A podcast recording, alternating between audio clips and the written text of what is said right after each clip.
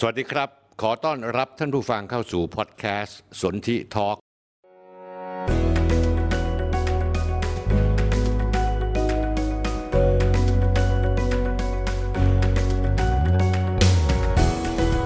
มสนธิลิ้มทองกุล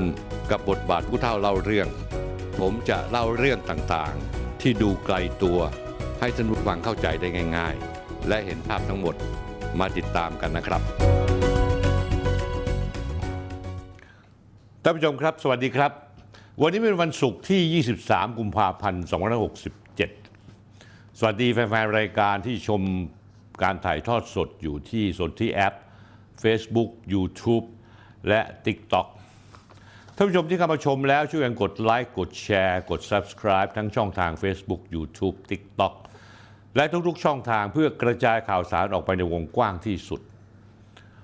ตอนนี้ท่านผู้ชมอย่าลืมนะครับสนธิแอปยกเลิกการเก็บเงินแล้วเปิดฟรีให้เข้าดูได้แล้วทั้งวิดีโอคลิปและข่าวสารต่าง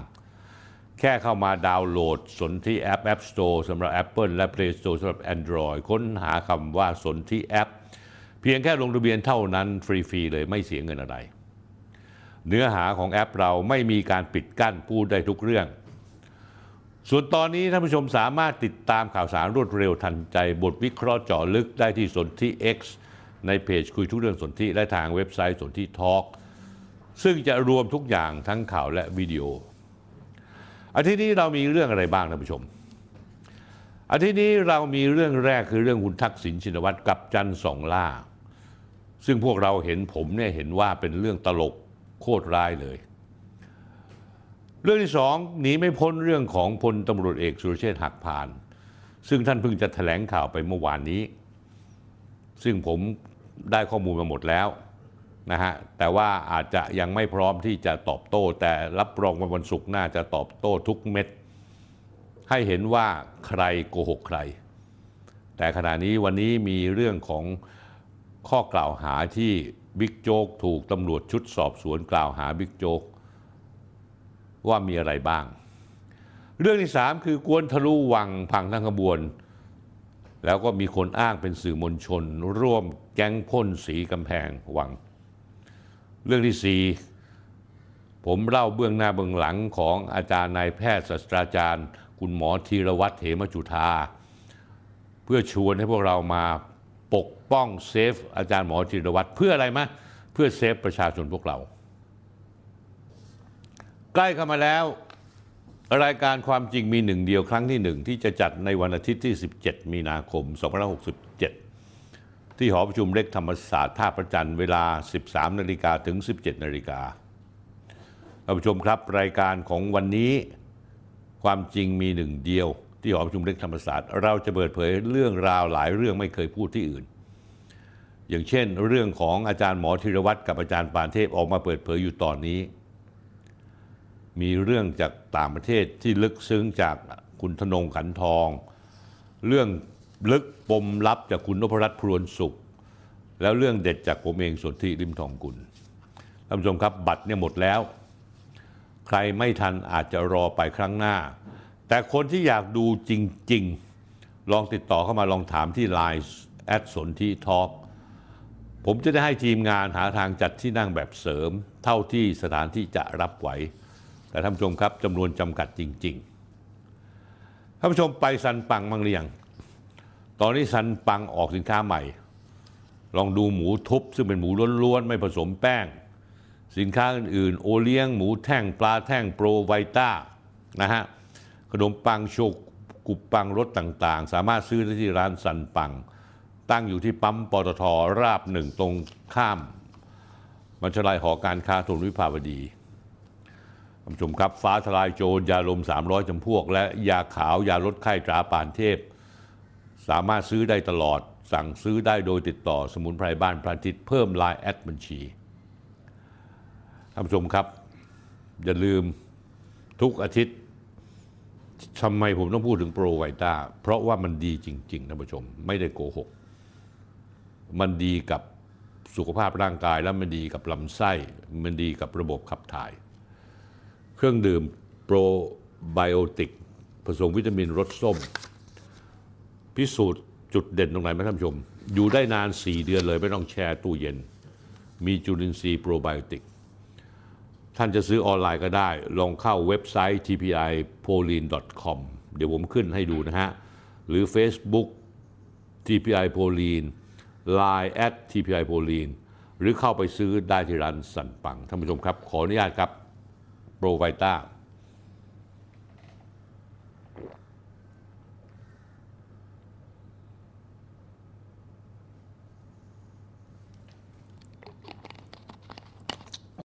ท่านผู้ชมครับ โทษนะฮะเมื่อวันที่สิบเก้ากุมภาพันธ์สองพันห้าร้อยหกสิบเจ็ดเวลาประมาณสิบสี่ น.ที่ห้องประชุมโครงการส่งน้ำและบำรุงรักษากุมภาวะปีตำบลเวียงคำอำเภอกุมภาวะปีจังหวัดอุดรธานี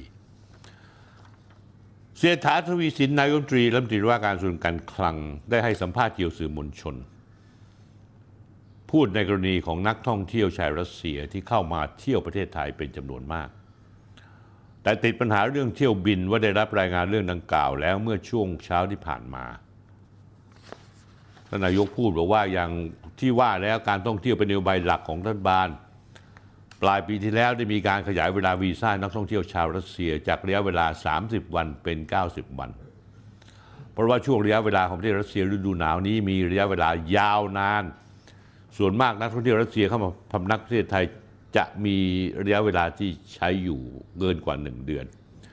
ทำไมอย่างนั้นต้องเสียเวลาออกไปรัฐบาลเกิดเลยต้องอำนวยความสะดวกให้เพิ่มระยะเวลาเป็นเก้าสิบวันท่านนายกกล่าวว่าท่านได้ทราบมาว่ามีนักท่องเที่ยวชาวรัสเซียปีนี้สองพันห้าร้อยหกสิบเจ็ดที่รวบรวมกันแล้วเนี่ยจะเข้ามาประเทศไทยประมาณหนึ่งล้านคนบินตรงมาที่ภูเก็ตหรือว่าบินตรงมาที่อู่ตะเภาในเรื่องการเดินทางนั้นท่านบอกว่านักท่องเที่ยวชาวรัสเซียไม่สะดวกหาสายการบินที่มาไม่ได้ปรากฏว่าตอนนี้นักท่องเที่ยวที่มาในเมืองไทยนั้นมาสายการบินของตุรกีตุรกีมีกลุ่มทัวร์เจ้าใหญ่ที่รับผิดชอบในเรื่องของทำทัวร์ในยุโรป อี ยู และก็รัสเซียพวกนี้รู้ว่ามีนักท่องเที่ยวรัสเซียพร้อมจะมาถึงหนึ่งล้านคนในปีนี้ก็เลยเหมาเครื่องบินกันส่งนักท่องเที่ยวนี้มาที่ภูเก็ตแล้วมาที่ที่ที่พัทยาซึ่งสมัยก่อนนั้นท่านนายกพูดบอกว่าประเทศไทยเคยมีเที่ยวบินบินตรงไปมอสโกในทุกๆวันท่านก็เลยบอกว่าท่านจะพูดคุยกับการบินไทยอีกครั้งหนึ่งว่าจะจัดทริปหรือจัดเส้นทางบินระหว่างมอสโกกรุงเทพอีกครั้งได้หรือเปล่าเพื่อส่งเสริมการท่องเที่ยวท่านผู้ชมครับเรื่องนี้เป็นเรื่องที่ธรรมชาติที่สุดแต่ผมทราบมาว่าการบินไทยอ้างว่าการที่ไม่บินไปมอสโกนั้นเพราะว่าบริษัทประกันภัยไม่รับผิดชอบจริงๆแล้วผมว่าเป็นข้ออ้างมากกว่าผมอยากจะถามการบินไทยกลับอย่างนี้ครับตอนนี้มีสายการบินที่บินเข้ารัสเซียก็มีกาตาร์เอมิเรตส์ทำไมเขาถึงบินไปรัสเซียได้ผมคิดปัญหาใหญ่ๆก็คือว่าการบินไทยกำลังเกรงกว่าเกรงใจประเทศทางตะวันตกหรือเปล่าอเมริกาหรือเปล่า อี ยู ตะวันตกหรือเปล่าผมอยากให้การบินไทยคำนึงถึงประโยชน์ของประเทศชาติเป็นส่วนรวมนักท่องเที่ยวรัสเซียมาเที่ยวเมืองไทยประโยชน์เข้ากับประเทศไทยในเมื่อเขาไม่มีความสะดวกในการเดินทางทำไมการบินไทยถึงไม่บินมอสโกอย่าอ้างเรื่องประกันภัยฟังไม่ขึ้นเพราะว่าถ้ากาตาร์เอมิเรตส์ไปได้แสดงว่าไอ้คุณก็ต้องเปลี่ยนบริษัทประกันภัยที่ประกันตัวคุณละไปใช้บริษัทประกันซึ่งประกันกาตาร์แล้วก็เอมิเรตส์แล้วจริงๆแล้วบินไปมอสโกกับบินไปมาเมืองไทยหรือจะบินไปเซนต์ปีเตอร์สเบิร์กนั้นไม่ได้บินผ่านยูเครนเลยไม่ได้มีบินผ่านในย่านที่มีสงครามเลยแม้แต่นิดเดียวงั้นข้ออ้างของการบินไทยไม่ฟังไม่ขึ้นท่านผู้ชมครับและนี่คือปัญหาใหญ่ของประเทศไทยไม่ว่าจะเป็นเรื่องน้ำมันอิหร่านน้ำมันรัสเซียซึ่งราคาถูก แต่เราก็ไม่ซื้อเพราะเราบอกเราเกรงใจอเมริกาเราเกรงใจ อี ยู ผมอยากจะถามกลับว่าแล้วทำไมประเทศอย่างสิงคโปร์เขาซื้อล่ะอิหร่านทำไมเขาไม่ต้องเกรงใจอเมริกาล่ะทั้งนั้นสิงคโปร์เองก็ใกล้ชิดอเมริกามากเกือบจะเป็นลูกไล่อเมริกาโดยซ้ำญี่ปุ่นซึ่งเป็นศัตรูกับรัสเซียก็ยังแอบซื้อน้ำมันรัสเซียอยู่หลายประเทศในโลกนี้ซื้อน้ำมันอิหร่านซื้อน้ำมันรัสเซียทำไมอินเดียซื้อน้ำมันรัสเซียได้ทำไมไทยซื้อไม่ได้ท่านผู้ชมเห็นเนี่ยฮะผมคิดว่าถ้าเรามัวไปเกรงใจประเทศทางตะวันตกเขาไม่ได้จ่ายเงินจ่ายทองให้พวกเราเนี่ยถ้าเราซื้อต้นทุนพลังงานมันถูกกว่าใครได้ประชาชนได้อีกเรื่องนึงผมอยากจะพูดคือการบินไทยตอนนี้เตรียมตัวซื้อเครื่องบินละสี่สิบห้าลำซื้อล่วงหน้าท่านผู้ชมจำผมได้จำที่ผมพูดได้ไหมการบินไทยเนี่ยยังเป็นหนี้เป็นสินอยู่หลายแสนล้านแค่กำไรแค่หมื่นล้านบาทก็คุยโวโอ้อวดละผมยังไม่รู้เลยคุณกำไรหมื่นล้านคุณกำไรจากอะไรกำไรจากออเปอเรชั่นหรือเปล่าแล้วถ้าคุณกำไรอย่างนั้นจริงแทนที่คุณจะเอาเงินหนึ่งหมื่นล้านบาทที่คุณกำไรมาดูแลบุคลากรของคุณที่คุณไปหักลดเงินเดือนเขาเขายอมเหนื่อยยากกับคุณมาในยากลำบากในช่วงคุณลำบากแต่พอคุณมีกำไรคุณเสือกจะไปซื้อเครื่องบินและผู้ชมผมเคยพูดมาหลายครั้งแล้วแล้วผมก็ยังยืนยันเหมือนเดิมใครบอกว่าซื้อเครื่องบินไม่มีคอมมิชชั่นมีสมัยก่อนล็อกสเล่เป็นเอเจนต์ของโบอิงผมไม่รู้ยังเป็นอยู่หรือเปล่านะที่ผมรู้แน่ๆเขามีคอมมิชชั่นในเรื่องของการการตลาดเพื่อช่วยการขาย สามเปอร์เซ็นต์ ฟังดูน้อยมากแต่ท่านผู้ชมซื้อเครื่องบินมูลค่าห้าแสนล้านท่านผู้ชมครับ สามเปอร์เซ็นต์ เนี่ยมันเท่าไหร่ หมื่นห้าพันล้านนะเอเย่นอาจจะรับไป หนึ่งเปอร์เซ็นต์ หรือ สองเปอร์เซ็นต์ อีก หนึ่งเปอร์เซ็นต์ เอามาแบ่งให้กับผู้ที่เกี่ยวข้องและจ่ายเงินที่เมืองนอกที่สำคัญก็คือว่าเมื่อคุณยังมีหนี้สินเยอะแยะไปหมดคุณก็ค่อยขยายตัวได้ไหมคุณเอาเงินที่คุณมีกำไรเนี่ยมาทดแทนช่วยเหลือลูกเรือหรือพนักงานการบินไทยซึ่งลำบากยากเย็นอยู่คุณมาตลอดเขาบอกว่าตอนนี้การบินไทยไม่ใช่รัฐวิสาหกิจแล้วพูดไปก็ถูกอีกแต่ว่าการบินไทยลืมนึกไปว่าแบงก์กรุงไทยถือหุ้นส่วนที่เหลือทำให้การบินไทยซึ่งถือหุ้นโดยเอกชนประมาณ สี่สิบเจ็ดกว่าเปอร์เซ็นต์นั้นถ้ารวมของแบงก์กรุงไทยและกองทุนต่างๆซึ่งเป็นของรัฐบาลไทยมันก็คือรัฐวิสาหกิจนั่นเองท่านผู้ชมครับให้จำคำพูดผมเอาไว้นะการที่การบินไทยไม่บินไปมอสโกนั้นมีเบื้องหน้าเบื้องหลังอย่างแน่นอนที่สุดละทิ้งผลประโยชน์ที่น่าเข้ากับเข้ากับประเทศไทยได้แต่ไม่ยอมทำการที่การบินไทยเร่งที่จะขยันซื้อเครื่องบินสี่สิบห้าลำคุณปิยะสวัสดิ์อมรนันท์นี่ท่านเคยมีชื่ออย่างนี้มานานแล้วตั้งสมัยท่านเป็นดีๆการบินไทยในยุคที่ประชาธิปัตย์เป็นรัฐบาลและคุณสุเทพเป็นรัฐมนตรีว่าการกระทรวงคมนาคมคุณปิยะสวัสดิ์คือต้นเหตุการซื้อเครื่องบินชุดใหญ่เลยนี่มาครั้งหนึ่งก็คุณปิยะสวัสดิ์อมรนันท์อีกแล้วท่านผู้ชมไปคิดกันเอาเองท่านผู้ชมครับมีท่านผู้ชมเยอะเลยบอกว่าอย่าลืมพูดเรื่องคุณทักษิณอาทิตย์นี้จริงๆแล้วผมเนี่ยพูดมาเยอะละผมไม่อยากพูดอะไรมากมายเพราะเรื่องคุณทักษิณกลับบ้านจันทร์สองล่านั้นมันเป็นเรื่องตลกโคตรร้ายของสังคมไทยผมคิดว่าเป็นการทำผิดกระบวนการยุติธรรมที่ควรที่จะมีความเที่ยงตรงและเที่ยงธรรมแต่ไม่เป็นไรหรอกครับท่านผู้ชมเพราะว่าคนมีอำนาจก็ต้องใช้อำนาจที่ตัวเองมีอยู่นั้นดูแลปกป้องตัวเอง แต่ที่ผมอยากพูดวันนี้เนี่ยว่ามันเป็นตลกร้ายโคตรร้ายเลยก็คือว่าตอนที่คุณทักษิณกลับมาเนี่ยอยู่ในเสื้อเชิ้ตลายตารางสีเขียวกางเกงขาสั้นสีดำอุปกรณ์พยุงคออุปกรณ์คล้องแขนด้านขวาผมดำขลับหน้าตาอิ่มเอิบขามีกล้ามเนื้อเหมือนคนออกกำลังกายบนลู่วิ่งอยู่เสมอสภาพมีความย้อนแย้งกับที่อ้างว่าป่วยหนักสังคมก็เลยถามว่าเป็นการป่วยการเมืองหรือไม่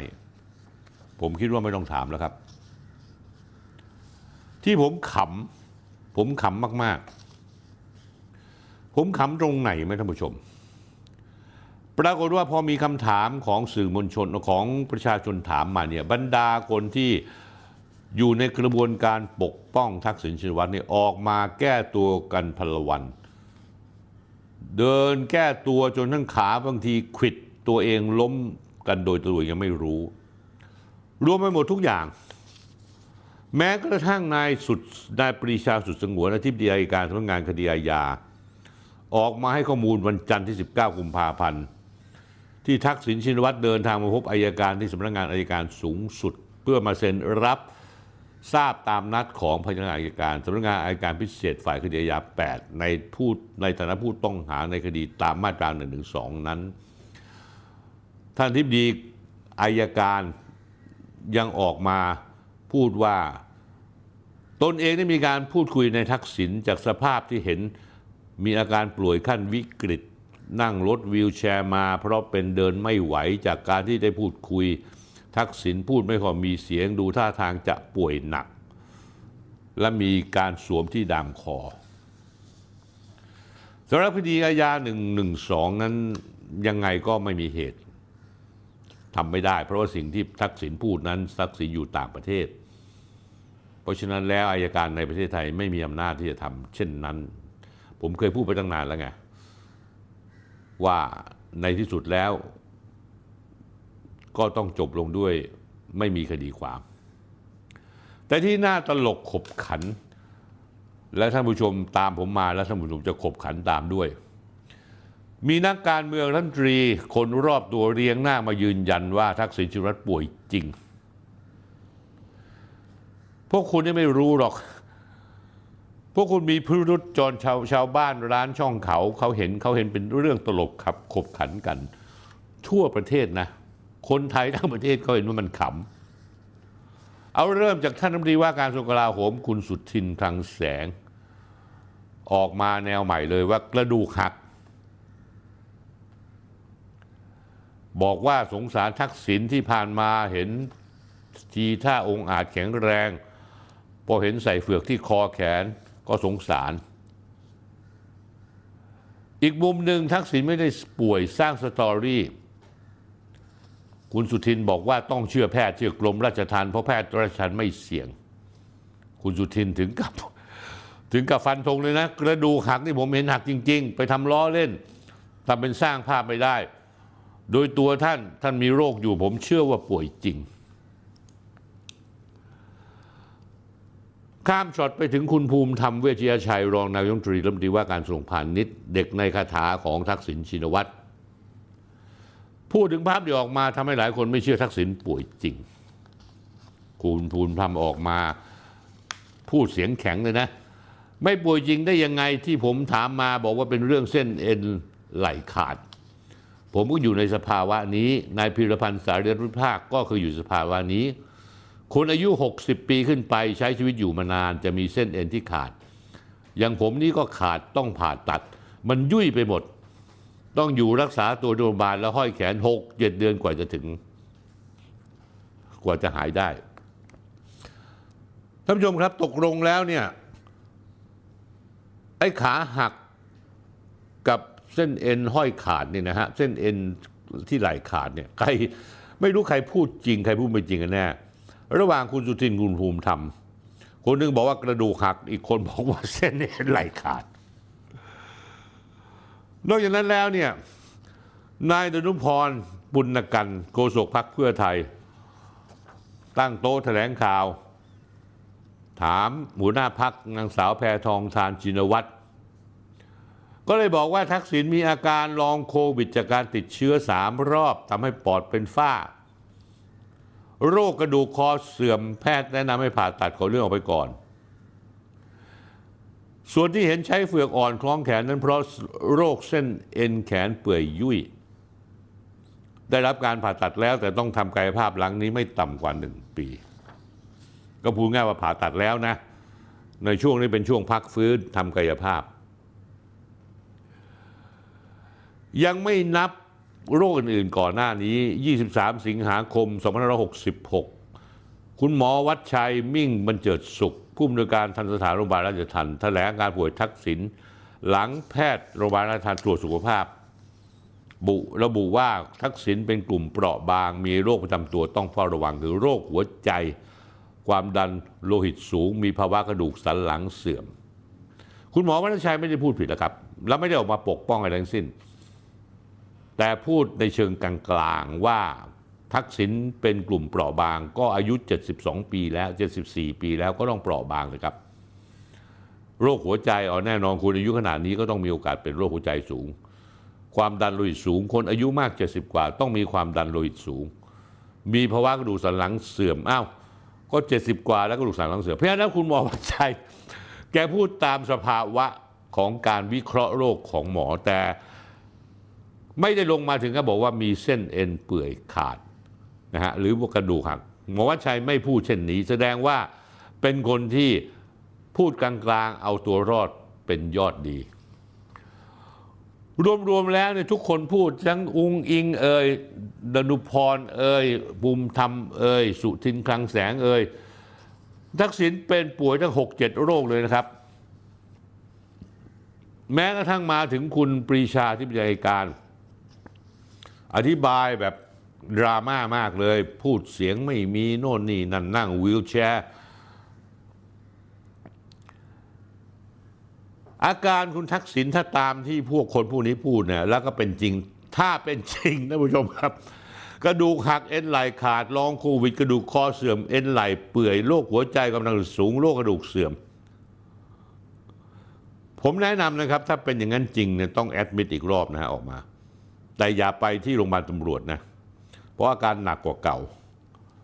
สังเกตได้นะฮะวันแรกที่กลับไทยให้ดูรูปนะฮะร่างกายแข็งแรงดีเดินยืนลุกนั่งโบกไม้โบกมือได้แบบไม่ติดขัดเอารูปไปดูนะฮะท่านผู้ชมครับถ้าท่านผู้ชมรู้จักทักษิณชินวัตรดีก็จะไม่ประหลาดใจเพราะนี่คือนิสัยของคุณทักษิณผมถามจริงๆเนี่ยท่านผู้ชมผมถามจริงๆท่านผู้ชมลองคิดตามผมมาผมว่าวันนี้ทักษิณชินวัตรไม่มีความสุขหรอกเพราะตัวเองเนี่ยหลอกคนไทยทั้งประเทศว่าป่วยแต่จริงๆไม่ได้ป่วยเพียงเพื่อจะเอาข้ออ้างในการป่วยเน้นเพื่อจะอยู่โรงพยาบาลตำรวจจนกระทั่งรอถึงวันพักโทษได้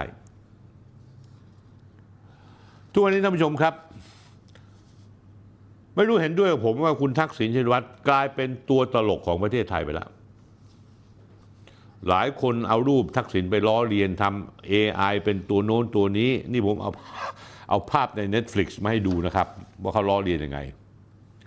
ทั้งหมดนี้เขาประชดให้รู้ว่าเฮ้ยประเทศไทยทั้งหมดเขารู้ทันพฤติกรรมทั้งหมดอันนี้แค่ละครฉากหนึ่ง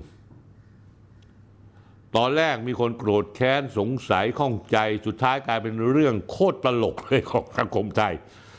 จากนี้ไปลูกหลานครอบครัวญาติมิตรจะออกไปที่ไหนก็มีแต่คนนินทาหมาดูถูกแล้วคุณจะมีความสุขอยู่ที่ไหน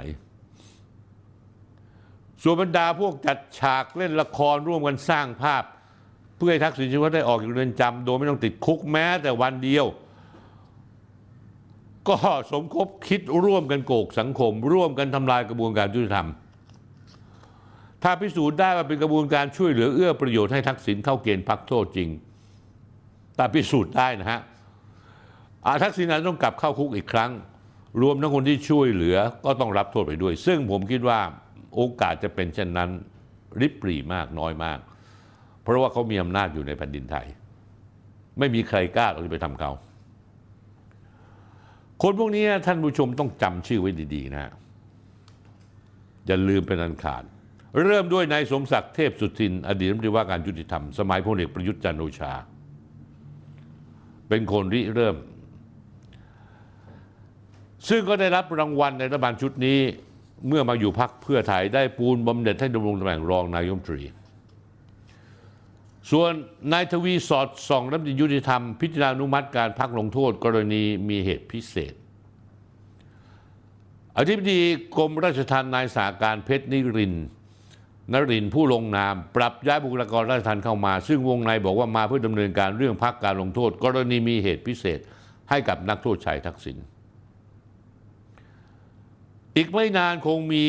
รายชื่อหมอผู้รับรองการป่วยเดี๋ยวอีกไม่นานมีการตรวจสอบว่านายแพทย์อะไรชื่ออะไรจากโรงพยาบาลตำรวจหรือโรงพยาบาลราชทัณฑ์ที่เซ็นรับรองว่านายทักษิณเป็นโรคโน้นโรคนี้และเข้าเกณฑ์พักโทษเป็นกรณีพิเศษนอกจากนี้คนที่มีรายชื่อเป็นคณะกรรมการที่พิจารณาวินิจฉัยการพักการลงโทษนายทักษิณซึ่งรวมไปถึงข้าราชการทั้งข้าราชการประจำข้าราชการการเมืองที่กำลังทำเรื่องนี้ตามคำสั่งของคณะกรรมการราชทัณฑ์ที่ หนึ่งทับสองหกสี่ ที่ออกมาตั้งสมัยนายสมศักดิ์เทพสุทินเป็นรัฐมนตรีว่าการกระทรวงยุติธรรมต้องไปไล่เรียงดูว่าในตำแหน่งต่างๆเหล่านี้มีชื่ออะไรบ้างส่งใครเข้ามาเป็นผู้แทนประชุมบ้างไม่ว่าจะเป็นปลัดกระทรวงยุติธรรม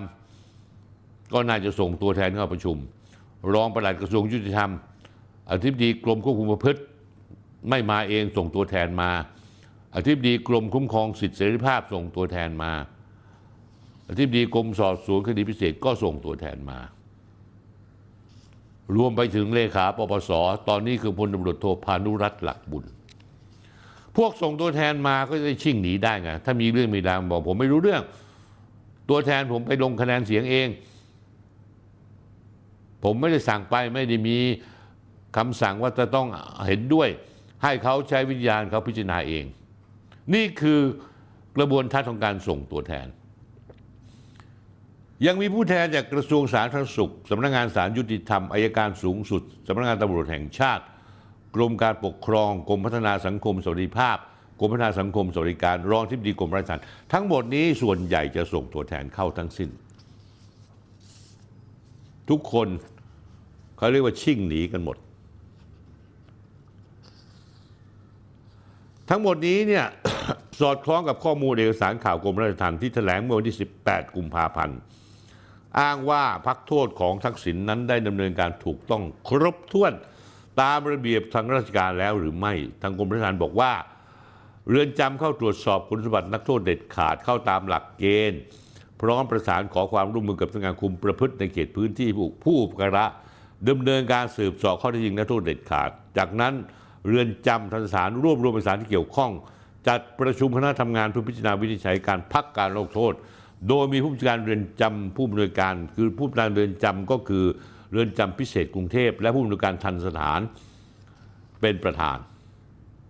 ร่วมกับหน่วยงานที่เกิดเกี่ยวข้องได้แก่ผู้แทนคุมประพฤติผู้แทนจากสำนักงานกรรมการป้องกันปราบปรามยาเสพติดเลขาปปสก็ไม่มาส่งผู้แทนผู้แทนกรมการปกครองผู้แทนสำนักงานตำรวจแห่งชาติเพื่อพิจารณาวินิจฉัยการพักการลงโทษจากนั้นก็เสนอบัญชีรายชื่อไปยังกรมราชทัณฑ์เพื่อเสนอต่อคณะอนุกรรมการเพื่อพิจารณาวินิจฉัยการพักการลงโทษตามคุณสมบัติและหลักเกณฑ์การพักการลงโทษกรณีมีเหตุพิเศษคือทั้งหมดนี้ก็คือละครแท้ๆนะผู้ชมไอ้ผู้แทนทั้งหลายผมเรียนให้ทราบไงธงมันชัดเจนอยู่แล้วถ้ามาจากกรมการปกครองถ้ามาจากกระทรวงมหาดไทยมันแน่นอนอยู่แล้วในอนุทินชาญวิรุฬก็ต้องบอกไปบอกเฮ้ยต้องโอเคนะเพราะว่าในอนุทินเป็นคนที่เฮาเลี่ยนมากพอทักษิณออกมาแล้วพูดเลยตัวเองจะต้องเข้าไปกราบการซะหน่อยในฐานะเป็นเจ้านายเก่าเพราะฉะนั้นเป็นไปไม่ได้ที่ตัวแทนของกระทรวงมหาดไทยซึ่งมีหลายกรมจะขัดขวางการพักโทษทักษิณท่านผู้ชมครับทั้งหมดนี้เนี่ยข้อมูลทั้งหมดนี้เหมือนกับเป็นหลักฐานว่าใครบ้างที่มีส่วนร่วมในการพักโทษที่พิลึกพิลั่นถ้าจะเช็คบินกันในอนาคตคนที่ร่วมกระบวนการมีส่วนเกี่ยวข้องกับระเบียบข้อบังคับและอยู่ภายใต้กฎหมายทั้งหมดนี้ก็จะหนีความผิดไม่พ้นท่านผู้ชมครับท ที่ผ่านมาคำพิพากษาเป็นสิบสิบคดีที่ลูกน้องทักษิณทำโดนติดคุกเต็มไปหมดไม่ว่าจะเป็นบุญทรงเตเตติยพิรมกรณีจำนำจำนำข้าววัฒนาเมืองสุขกรณีของเรื่องของการก่อสร้างการเคหะแห่งชาติก็เลยปรากฏว่าพยายามในการความพยายามในการผลักดันมีการพักโทษเป็นกรณีพิเศษทั้งระดับผู้บังคับบัญชากับใช้ตัวแทนมาทำแทนจริงๆเพราะว่าลึกๆแล้วตัวเองรู้ว่าสุ่มเสี่ยงมีความผิดนะฮะท่านผู้ชมครับเรามาดูอันหนึ่งซึ่งก็เป็นเรื่องที่ตลกขบขันฮาลั่นทักษิณออกมาวันที่สิบแปดหลังจากนั้นสามวันสมเด็จทุนเซนประธานองคมนตรีกัมพูชาอดีตนายกรัฐมนตรีกัมพูชาเดินทางเข้าพบทักษิณชินวัตรอดีตนายกรัฐมนตรีที่บ้านจันทร์สองล่าซอยชรัญสิทธิวงศ์หกสิบเก้า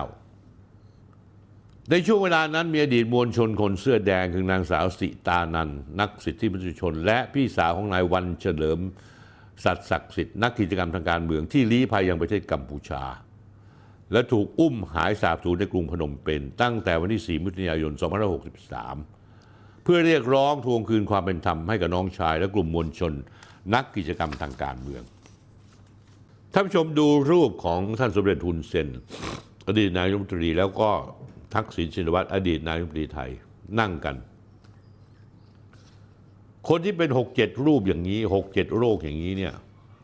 จะไม่ได้นั่งกันอย่างนี้แล้วครับท่านผู้ชมแต่ไม่เป็นไรนะครับก็ถ้าเป็นตามที่คุณสุทินบอกขาหักก็ไม่มีสิทธิ์ที่จะนั่งตรงนี้ก็ควรควรที่จะนั่งอยู่บนรถเข็นนะฮะคือมันเป็นเรื่องตลกร้ายอะท่านผู้ชมและผู้ชมครับเมื่อกี้ผมพูดถึงว่ามีอดีตเสื้อแดงนักเคลื่อนไหวมาเรียกร้องความเป็นธรรมกับการหายไปของตัวน้องชายตัวเองไม่มีใครช่วยเงียบแต่ท่านผู้ชมรู้ไหมนี่คือตลกอีกฉากหนึ่งละครเมืองไทยมันเยอะเหลือเกินรู้ป่ะมีใครช่วยเคลียร์ให้เจ้าเก่าครับที่หิวแสงคือสุรเชษฐ์หักพานรองผู้จัดการตำรวจแห่งชาติเขาจังหวะจังโคนลงตัวพอดีพอดีเลยมาปรากฏตัวบ้านหน้าบ้านจังสอนล่ามาคุยกับพี่สาวในวันเฉลิม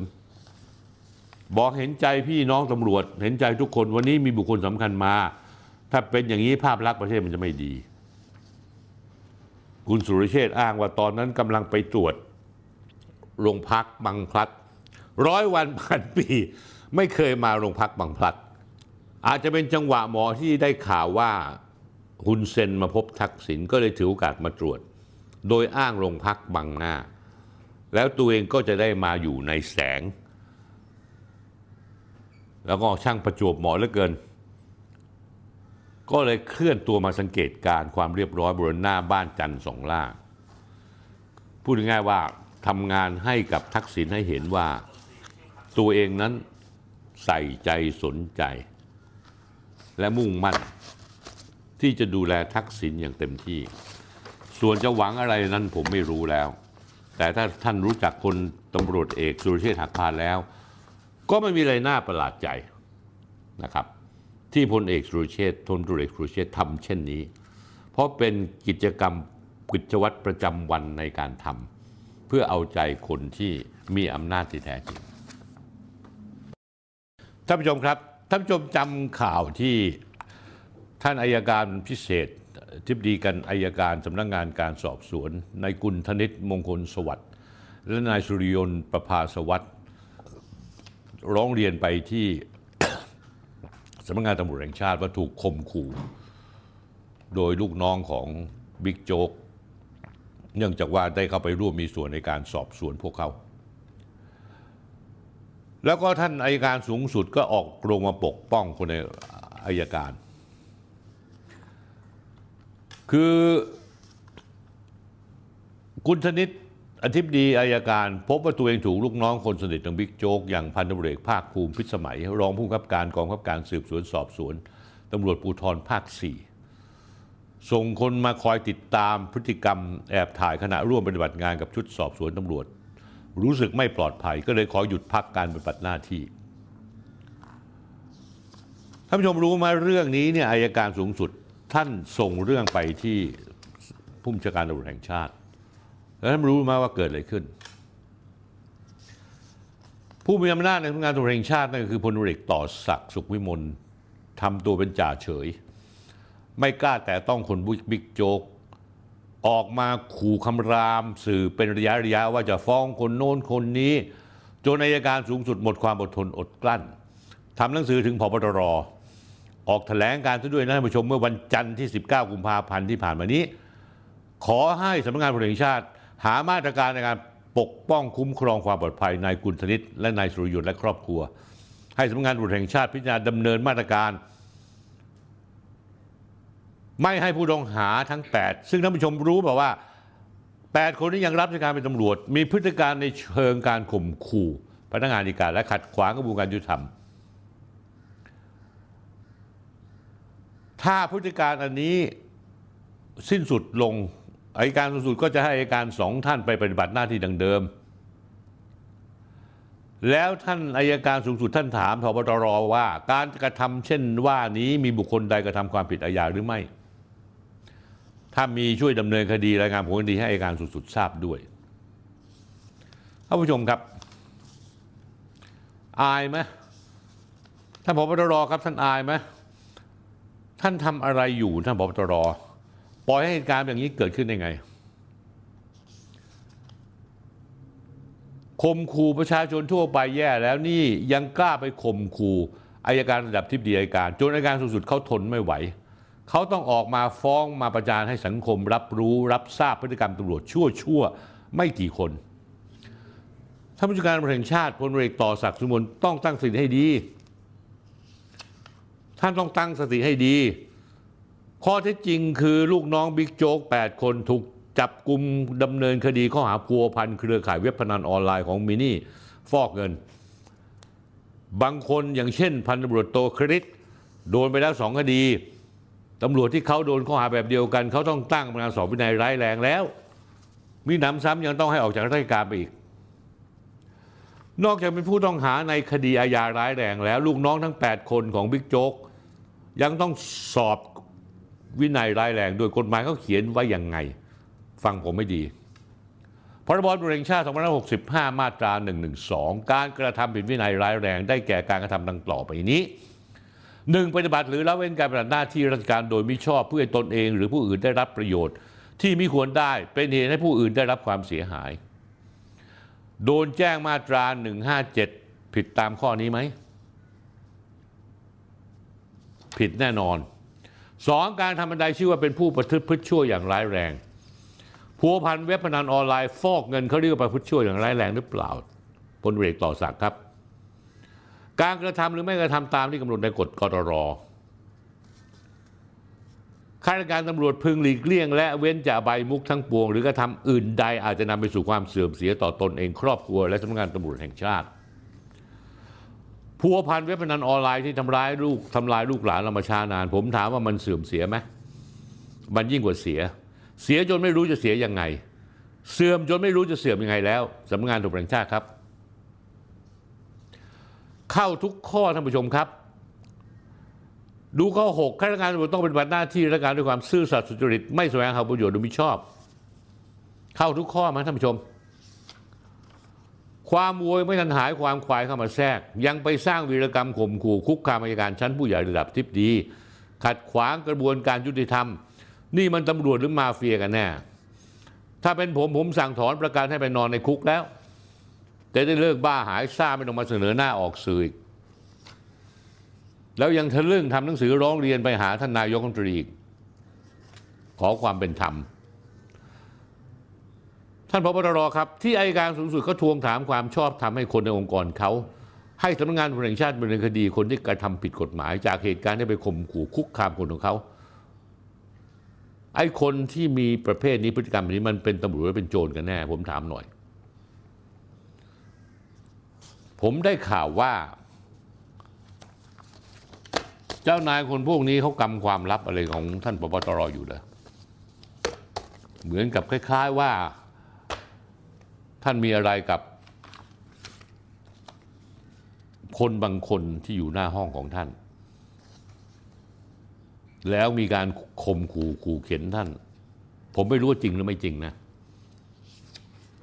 ท่านผู้ชมท่านผบ.ตร.ครับท่านเหลืออีกไม่กี่เดือนแล้วนะท่านจะเกษียณแล้วถ้าท่านเกษียณไปแบบนี้แบบนิ่งเฉยอะไรที่เกิดขึ้นในตำรวจที่ต้องรับผิดชอบท่านไม่ใส่ใจเลยหรือว่าท่านกลัวการแบล็กเมย์ท่านท่านผบ.ตร.ครับลูกผู้ชายไว้ลายซะหน่อยสิลูกน้องท่านสายหน้าเอื้อมระอากับท่านเต็มที่เอื้อมระอาจริงๆในขณะซึ่งลูกน้องฝ่ายตรงกันข้ามมีกำลังใจอย่างยิ่งผมไม่รู้จะพูดยังไงแล้วครับท่านผบ.ตร.ใครใกล้ชิดท่านผบ.ตร.กระซิบไม่ต้องกระซิบกระซาบพูดท่านตรงๆเลยว่าท่านท่านจะจบชีวิตด้วยการเป็นผบ.ตร.ในยุคที่ตำรวจตกต่ำที่สุดในประวัติศาสตร์ไทยและท่านต้องรับผิดชอบด้วยกับประวัติศาสตร์ช่วงนี้ครับท่านผู้ชมครับเมื่อวานนี้วันพฤหัสที่ ยี่สิบสอง กุมภาพันธ์ สองพันห้าร้อยหกสิบเจ็ด เวลา สิบโมงกว่าๆพลตำรวจเอกสุรเชษฐ์หักพานได้เปิดสโมสรตำรวจเปิดแถลงข่าวอย่างเร่งด่วนโดยพยายามสกัด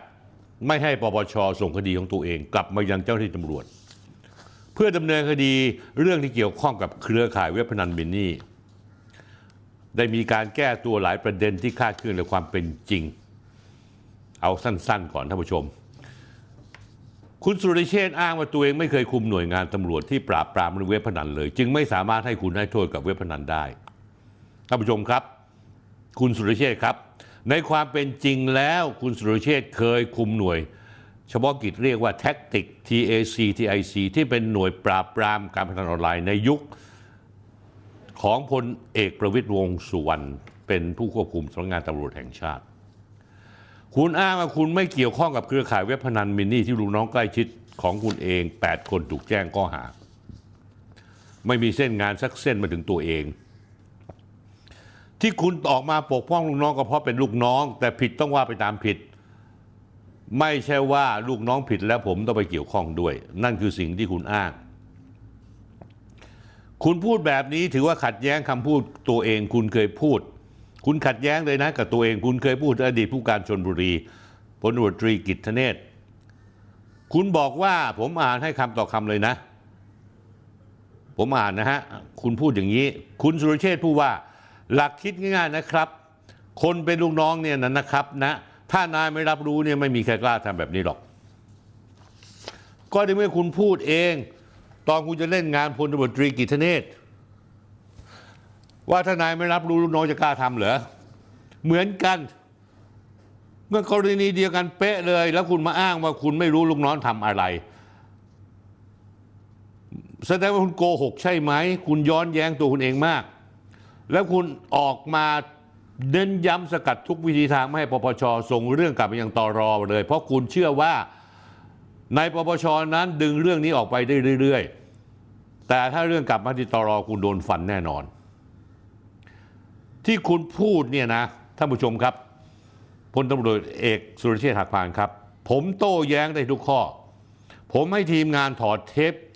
เป็นคำต่อคำเลยแล้วผมจะสวนคุณกับคำต่อคำเช่นกันรอ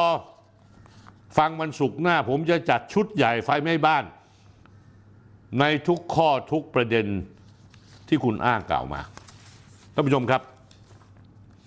ไหนๆก็ไหนๆแล้วเอาเบื้องหน้าเบื้องหลังมาเปิดกันเลยดีกว่าวันพุธที่ ยี่สิบเอ็ด กุมภาพันธ์ที่กองบัญชาการตำรวจสอบสวนกลางพลตำรวจตรีจรูญเกียรติปานแก้วรองผบ.ช.ก.ได้กล่าวถึงความคืบหน้าคดีเครือข่ายเว็บพนันมินนี่ว่าสำหรับคดีนี้ตัวเองพูดในฐานะหนึ่งในคณะกรรมการที่สำนักงานตำรวจแห่งชาติแต่งตั้งขึ้นมาเพื่อร่วมสืบสวนสอบสวนคดีโดยคดีดังกล่าวแยกเป็นสองสำนวนคดี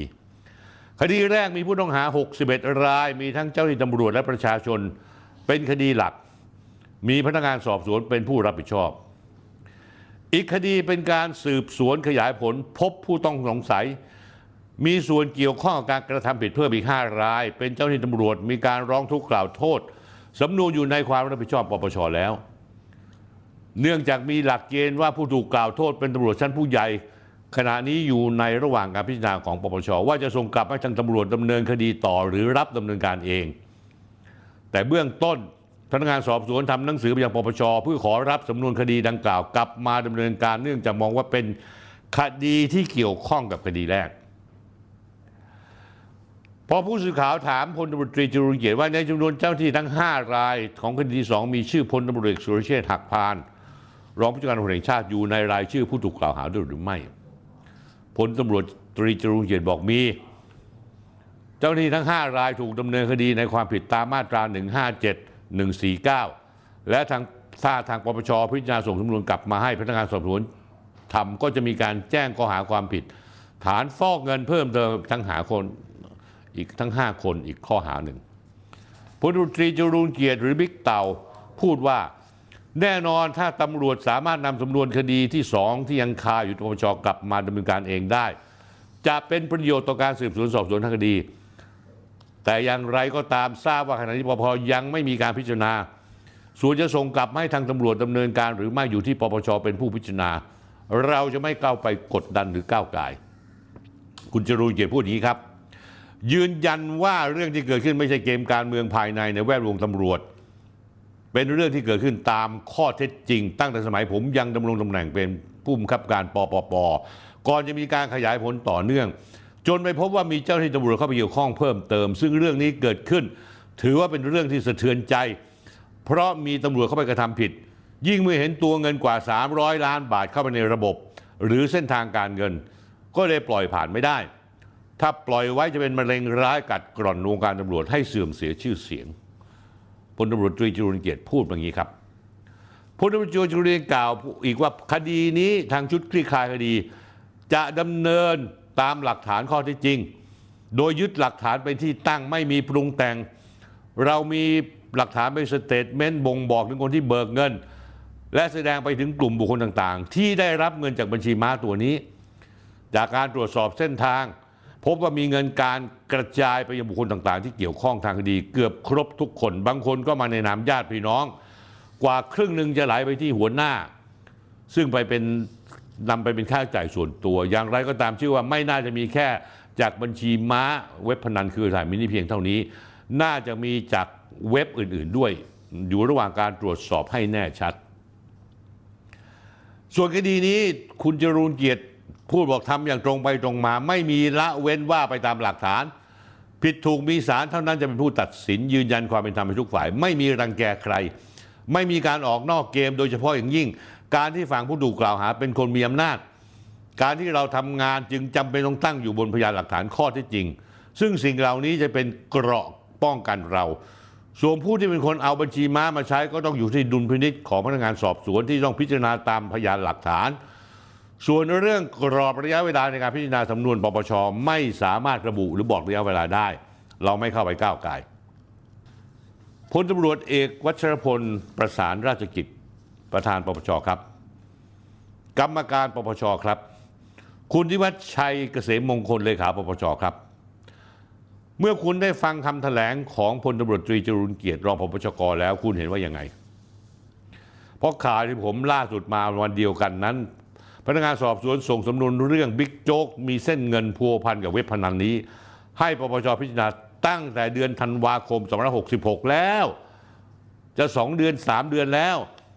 ปปช.ยังไม่บรรจุเรื่องนี้เข้าวาระพิจารณาคดีหากไล่เรียงขั้นตอนการทำงานของปปช.ทั้งหมดตามการพิจารณาร้องเรียนสำนวนคดีนั้นปปช.จะมีขั้นตอนทำงานหกระดับหนึ่งเจ้าของสำนวนพิจารณาคำร้องข้อกล่าวหาว่ามีมูลหรือไม่สองส่งต่อให้พอไต่สวนการทุจริตภาครัฐพิจารณาสามส่งให้ผู้ช่วยในการงานปปชพิจารณาสี่ส่งให้คณะอนุกรรมการไต่สวนทุจริตภาครัฐพิจารณาห้าส่งให้ประธานปปชพิจารณาว่าจะบรรจุเข้าวาระการประชุมหรือไม่และหกเข้าสู่ที่ประชุมคณะกรรมการปปชพิจารณาขั้นตอนเหล่านี้ใช้เวลานานเพราะตามหลักกฎหมายแล้วปปชต้องดำเนินคดีให้แล้วเสร็จภายในสองปีและต่ออายุได้อีกหนึ่งปีรวมสามปีคุณวัชรพลครับคุณนิวัฒน์ชัยครับคดีสำคัญอย่างนี้ ส่งผลกระทบต่อบ้านเมืองขนาดนี้เกี่ยวพันกับเงินหลายร้อยหลายพันล้านบาทหรืออาจหลายหมื่นล้านบาทเกี่ยวพันกับเจ้าที่ระดับรองผู้บัญชาการตำรวจแห่งชาติถึงขนาดมีผู้ต้องหาเป็นตำรวจไปข่มขู่คุกคามอัยการชั้นผู้ใหญ่พวกคุณปปช.จะดองไว้กี่ปีกี่เดือนหรือว่าเอาไว้ถึงชาติหน้าทั้งทั้งมีตำรวจเขาสืบสวนสอบสวนเรื่องราวไว้หมดแล้วถ้าพวกคุณไม่ทำอะไรก็ส่งเรื่องกลับมาให้ตำรวจเขาจัดการเพราะเขาเห็นว่าเรื่องนี้กระทบต่อชื่อเสียงและการทำงานพวกเขาอย่างร้ายแรงคุณอย่าไปดองเรื่องเอาไว้นอกจากข้อมูลของรองผบ.ช.แล้วผมยังมีข้อมูลเพิ่มเติมว่าทรัพย์สินที่ได้จากการทุจริตของคนพวกนี้จะฝากไว้ในรูปแบบต่างๆเงินสดจะฝากไว้กับทนายคนสนิทจะได้แร่แปรธาตุด้วยการซื้อขายพระที่ชื่อเฮียอังรถหรูหลายสิบคันที่ฝากเอาไว้ในหลายแห่งแล้วคนที่ฝากไว้มากที่สุดคือเฮียกุยรถตู้อัลพาร์ตปอร์เช่มาคาร์แลนด์โรเวอร์บีเอ็มดับเบิลยูรถเบนซ์จีคลาสรวมถึงรถเบนซ์เอสคลาสเป็นต้นนี่ยังไม่นับถึงบ้านหรูคอนโดหรูหรืออสังหาริมทรัพย์อีกหลายอย่างอยู่ในชื่อนอมินีแต่ท่านผู้ชมได้รับทราบต้องตะลึงอย่างแน่นอนประเด็นที่สองผมอยากจะพูดครับถึงสื่อมวลชนหลายๆสื่อหลายเจ้าโดยเฉพาะยิ่งคุณดนัยเอกมหาสวัสดิ์ผมไม่รู้ว่าคุณทุกๆสิ้นเดือนได้รับเงินค่าบริการหรือว่าเงินค่าเป็นที่ปรึกษาจากกลุ่มหกคนพวกนี้หรือเปล่าผมไม่ทราบแต่ผมประหลาดใจที่คุณออกมาบิดข่าวเรื่องนี้ว่าเป็นการความขัดแย้งภายในสำนักงานตำรวจแห่งชาติจริงๆแล้วคุณทนายเรื่องนี้ไม่ใช่ความขัดแย้งธรรมดาเรื่องนี้คุณทนายถ้าคุณไม่แกล้งโง่มีมาตั้งแต่ตู้เห่าทุนจีนสีเทาที่ถูกจับได้แล้วเจอยอดเงินที่ตู้เห่าส่งไปถึงนายตำรวจชั้นผู้ใหญ่คนหนึ่งนายตำรวจชั้นผู้ใหญ่คนนี้ขอร้องให้พลตำรวจโททิติแสงสว่างดึงชื่อเขาออกไปแต่พลตำรวจโททิติแสงสว่างหรือชื่อเล่นชื่อเจ้าไม่ยอมแล้วก็โยงมาถึงเครือข่ายเว็บพนันมินี่เป็นการพบความผิดจริงๆไม่ใช่มีใครมาแต่งเรื่องหรือความขัดแย้งคุณทนายครับถ้าสมมติมันเป็นอย่างนั้นจริงแล้วเส้นทางการเงินคุณทนายก็รู้ไม่ใช่หรือว่าเส้นทางการเงินมันโกหกใครไม่ได้ถ้าคุณได้รับเงินค่าที่ปรึกษาทุกเดือนเดือนละสามแสนบาทสองแสนบาทแล้วแต่เท่าไหร่ก็ตามแล้วมันเกิดมาจากเส้นเส้นเส้นการฟอกเงินของคนพวกนี้แล้วคุณทนายคุณจะโดนด้วยนะนะฮะแล้วที่พลตำรวจตรีจรุงเกียรติออกมาแสดงว่าได้รับการเห็นชอบจากผู้บัญชาแล้วก็คือพลตำรวจโทจิรภพภูรเดชสอบสวนกลางผมอยากจะเตือนสักหน่อยบรรดาสื่อมวลชนทั้งหลายไม่ว่าจะเป็นนักข่าว เจ็ดแปด คนหรือสมาคมสื่อมวลชนแม้ทั้งคุณดนัยหมาแก่ก็ตามถ้าคุณไม่มีอะไรเกี่ยวพันกับพวกนี้ก็ดีถ้าคุณมีเส้นทางการเงินเขาเช็คถึงหมดแล้วถ้าไปถึงใครพวกคุณโดนเช็คบินอย่างแน่นอนไม่นานนี้แหละครับคุณดนัยท่านผู้ชมครับท่านผู้ชมจำได้หรือเปล่าว่าผมเคยเล่าท่านผู้ชมฟังว่ามีหกสำนวนที่ร้องเรียนพลตำรวจเอกสุรเชษฐ์หักพานที่อยู่ในปปช.แล้วเรื่องก็หายเงียบเข้ากลีบเมฆเมื่อช่วงบ่ายวันศุกร์ที่สิบหกกุมภาพันธ์สองพันห้าร้อยหกสิบเจ็ดศุกร์ที่แล้วพลตำรวจเอกสุรเชษฐ์หักพานได้ให้สัมภาษณ์สื่อมวลชนเรื่องข่าวลือตัวเองอาจจะถูกแจ้งข้อหาดำเนินคดีฐานบัวพันกับเว็บพนันออนไลน์ไปพร้อมกับผู้ใต้คำชารวมแปดคนที่ถูกส่งฟ้องไปแล้วคดีเดียวกับมินนี่นางสาวธัญนันท์สุจริตชินศรีอายุยี่สิบหกปีบิ๊กโจ๊กพลตำรวจเอกสุรเชษฐ์ยืนยันว่าไม่กังวลใดทั้งสิ้นเพราะเขาเชื่อว่าทั้งหมดที่เกิดขึ้นกับเขานั้นเป็นกระบวนการเตะตัดขาขัดขวางเพื่อไม่ให้ตนขึ้นเป็นผู้บัญชาการตำรวจแห่งชาติจึงมีการรื้อฟื้นคดีเรื่องดังกล่าวแล้วยังปล่อยวลีเด็ดนะฮะชีวิตคือการต่อสู้ศัตรูคือยากำลัง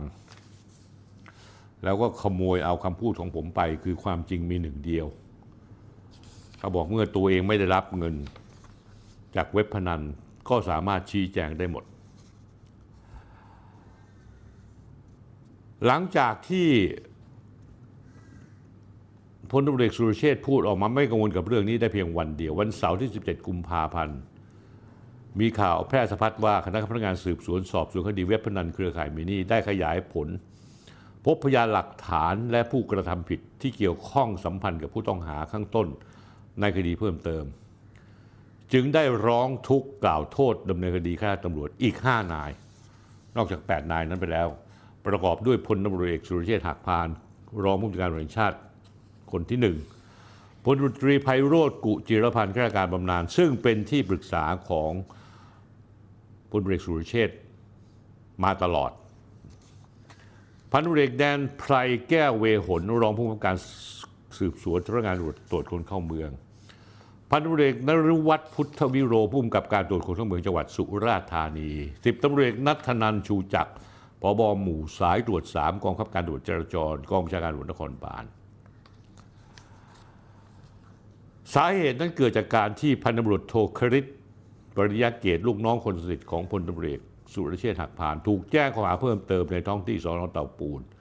เรื่องนำบัญชีม้ามารับโอนเงินจากเว็บพนันออนไลน์เครือข่ายใหญ่ในพื้นที่อำเภอหาดใหญ่จังหวัดสงขลาอันเป็นพื้นที่ที่พลตำรวจเอกสุรเชษฐ์นั้นเคยดำรงตำแหน่งเป็นผู้กำกับสภ.หาดใหญ่และพลตำรวจเอกสุรเชษฐ์ก็เป็นคนหาดใหญ่เช่นกันโดยบัญชีม้าที่รองคฤทธิ์ถือเอาไว้ได้มีเส้นทางรับถอนโอนถ่ายพัวพันยุ่งเหยิงอิรุงตุงนางไปกับผู้ต้องหาในเครือข่ายมินี่และเครือข่ายอูฐหาดใหญ่มีหนำซ้ำยัง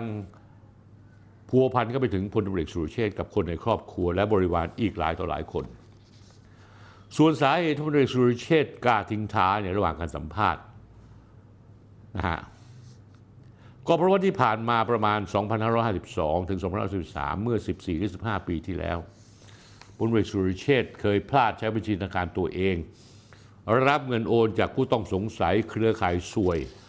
ร้านคาราโอเกะในพื้นที่จังหวัดนครพนมจนเป็นประเด็นให้ถูกร้องปปช.มาแล้วแต่บอร์ดปปช.ในขณะนั้นได้ให้ความช่วยเหลือสนับสนุนจนสามารถผ่านพ้นวิกฤตมาได้ผมเคยพูดไปแล้วในรายการคุยชื่อรังสนธินะฮะปัจจุบันเรื่องดังกล่าวท่านผู้ชมครับได้ถูกพันตำรวจเอกกฤษณพงศ์กันชัยกิจรองผู้บังคับการกองร้องทุกข์สำนักงานคณะกรรมการข้าราชการตำรวจไม่เบื่อไม่เมากับบิ๊กโจ๊กนำเอกสารไปที่สำนักงานกรรมการป้องกันและปราบปรามทุจริตแห่งชาติสำนักงานปปช.เพื่อยื่นเรื่องขอให้ พลเอกวัชรพลประสานราชกิจประธานกรรมการของปปช.หรือคดีเก่าขึ้นมาสอบสวนกันใหม่เรื่องทั้งหมดอยู่ระหว่างการดำเนินการเนื่องจากเจ้าหน้าที่ปปช.ออกเลขรับหนังสือขอรื้อฟื้นคดีเป็นที่เรียบร้อยแล้วนอกจากนี้ในระหว่างที่ชุดคลี่คลายคดีสวยพนันออนไลน์กำลังรวบรวมพยานหลักฐานในการแจ้งข้อกล่าวหาให้ดำเนินการกับพลตำรวจสุรเชษฐ์หักพานรองปปช.อยู่นั้นยังมีเอกสารลับที่หลุดออกมาในปปช.เรื่องที่พลตำรวจสุรเชษฐ์นั้นถูกร้องเรียนอยู่ในปปช.ถึงหกเรื่องแบ่งเป็นเรื่องที่ตรวจรับแล้วสามเรื่องคือหนึ่งกรณีผู้ถูกร้องให้นายคันชิตทองสมานโอนเงินจากค่าไฟฟ้านะฮะบ้านเลขที่ เก้าทับหนึ่งสี่เจ็ด และ เก้าทับหนึ่งสี่แปด ซอยวิภาวดีรังสิตหกสิบแยก สามขีดเก้า แขวงตลาดบางเขนเขตหลักสี่ซึ่งนายคันชิตทองสมานเกี่ยวข้องกับการทำพนันเว็บออนไลน์เครือข่ายมินี่หรือนางสาวสุชานันหรือทนายนันแต่ผู้ถูกร้องกับให้สัมภาษณ์ว่าได้ให้ผู้บังคับบัญชาชำระค่าไฟรายเดือนเดือนละหนึ่งหมื่นบาทนะฮะจึงเชื่อว่าผู้ถูกร้องรับสินหรือผลประโยชน์อื่นใดอันเกี่ยวข้องกับการปฏิบัติหน้าที่เรื่องนี้เป็นคดีตามหนังสือสบก.จุดตรศูนย์ ศูนย์ หนึ่ง หก ศูนย์ ทับ สอง ห้า หก เจ็ดวงเล็บหก เจ็ด หก หนึ่ง ศูนย์ หนึ่ง ศูนย์ สี่ หก หนึ่ง สองคดีตามหนังสือสบก.ตรศูนย์ ศูนย์ เจ็ด สอง เจ็ด ทับ สอง ห้า หก เจ็ดหรือว่าหกในวงเล็บหก เจ็ด หก หนึ่ง ศูนย์ หนึ่ง หนึ่ง สาม หนึ่ง หกกรณีผู้ถูกร้องที่หนึ่งก็คือพลตำรวจสุรเชษฐ์กับพวกมีพฤติการเรียกรับผลประโยชน์จากเว็บไซต์การพนันออนไลน์อาทิเช่นค่ารักษาพยาบาลให้กับบิดาของผู้ร้องที่หนึ่งและบุคคลอื่นในครอบครัวจำนวนสองร้อยสามสิบครั้งเป็นเงิน ยี่สิบสี่ล้านสองหมื่นห้าร้อยหกสิบเจ็ดล้านบาทจากการจำแนกเงินแบ่งเป็น ค่ารักษาพยาบาลที่โอนไปบริษัทวิชัยยุทธโรงพยาบาลวิชัยยุทธโดยใช้บัญชีม้าของนายพุทธิพงศ์ภูลศรีและนายคันชิตทองสมานรวมเป็นเงิน สองล้านแปดแสนเก้าหมื่นหนึ่งร้อยหกสิบสาม บาทค่าส่วนกลางที่พักอาศัยหมู่บ้านจัดสรรทาวน์แอเวนิวหกสิบในห่วงเวลาพฤษภาคมสองพันห้าร้อยหกสิบสามถึงสองพันห้าร้อยหกสิบห้าจำนวนสิบห้าครั้งเป็นเงิน สี่แสนสามหมื่นหกพันสามร้อยหกสิบสี่ ล้าน สามร้อยหกสิบสี่ บาท สี่สิบ ตังค์ค่าใช้จ่ายนิติบุคคลชุดเก้าสิบแปด Wireless ซึ่งอยู่ริมถนนวิทยุเป็นที่พักของพวกเศรษฐีทั้งหลายในช่วงเวลาเดือนพฤศจิกายนสองพันห้าร้อยหกสิบเอ็ดมิถุนายนจำนวนสิบห้าครั้งเป็นเงิน หนึ่ง ล้าน สอง แสนกว่าบาทค่าโทรศัพท์สิบแปด ครั้ง หนึ่ง แสนกว่าบาทค่าใช้จ่ายเป็นค่าที่ปรึกษาและค่าตอบแทนการทำงานลักษณะเป็นเงินเดือนหรือค่าจ้างกล่าวคือรับเงินเดือนเท่าๆกันสม่ำเสมอจากตารางสุบรายรับรายจ่ายของผู้ถูกร้องที่หนึ่งตั้งแต่ปีสองพันห้าร้อยหกสิบสองถึงสองพันห้าร้อยหกสิบหกเป็นยอดรายได้รับรวม หนึ่งร้อยเจ็ดสิบ ล้าน เจ็ดแสนสองพันหนึ่งร้อยสิบเก้า บาทเป็นยอดรายจ่ายรวม หนึ่ง ล้าน หนึ่งร้อยหกสิบเอ็ด ล้าน สองหมื่นหกพันสามสิบเจ็ด บาทยังมีรายจ่ายอื่นๆอย่างเช่นจ่ายโน่นจ่ายนี่ทำบัญชีแยกยอดไปอีกหนึ่งล้านบาทคดีที่สามท่านผู้ชมครับตามหนังสือสบกขีดตรทับ ศูนย์ ศูนย์ ศูนย์ เจ็ด เก้า ศูนย์ ทับ สอง ห้า หก เจ็ด ขอให้ตรวจสอบกรณีปรากฏข่าวว่าตำรวจได้เข้าบุคคลบ้านผู้สงสัยกระทำความผิดเกี่ยวพนันออนไลน์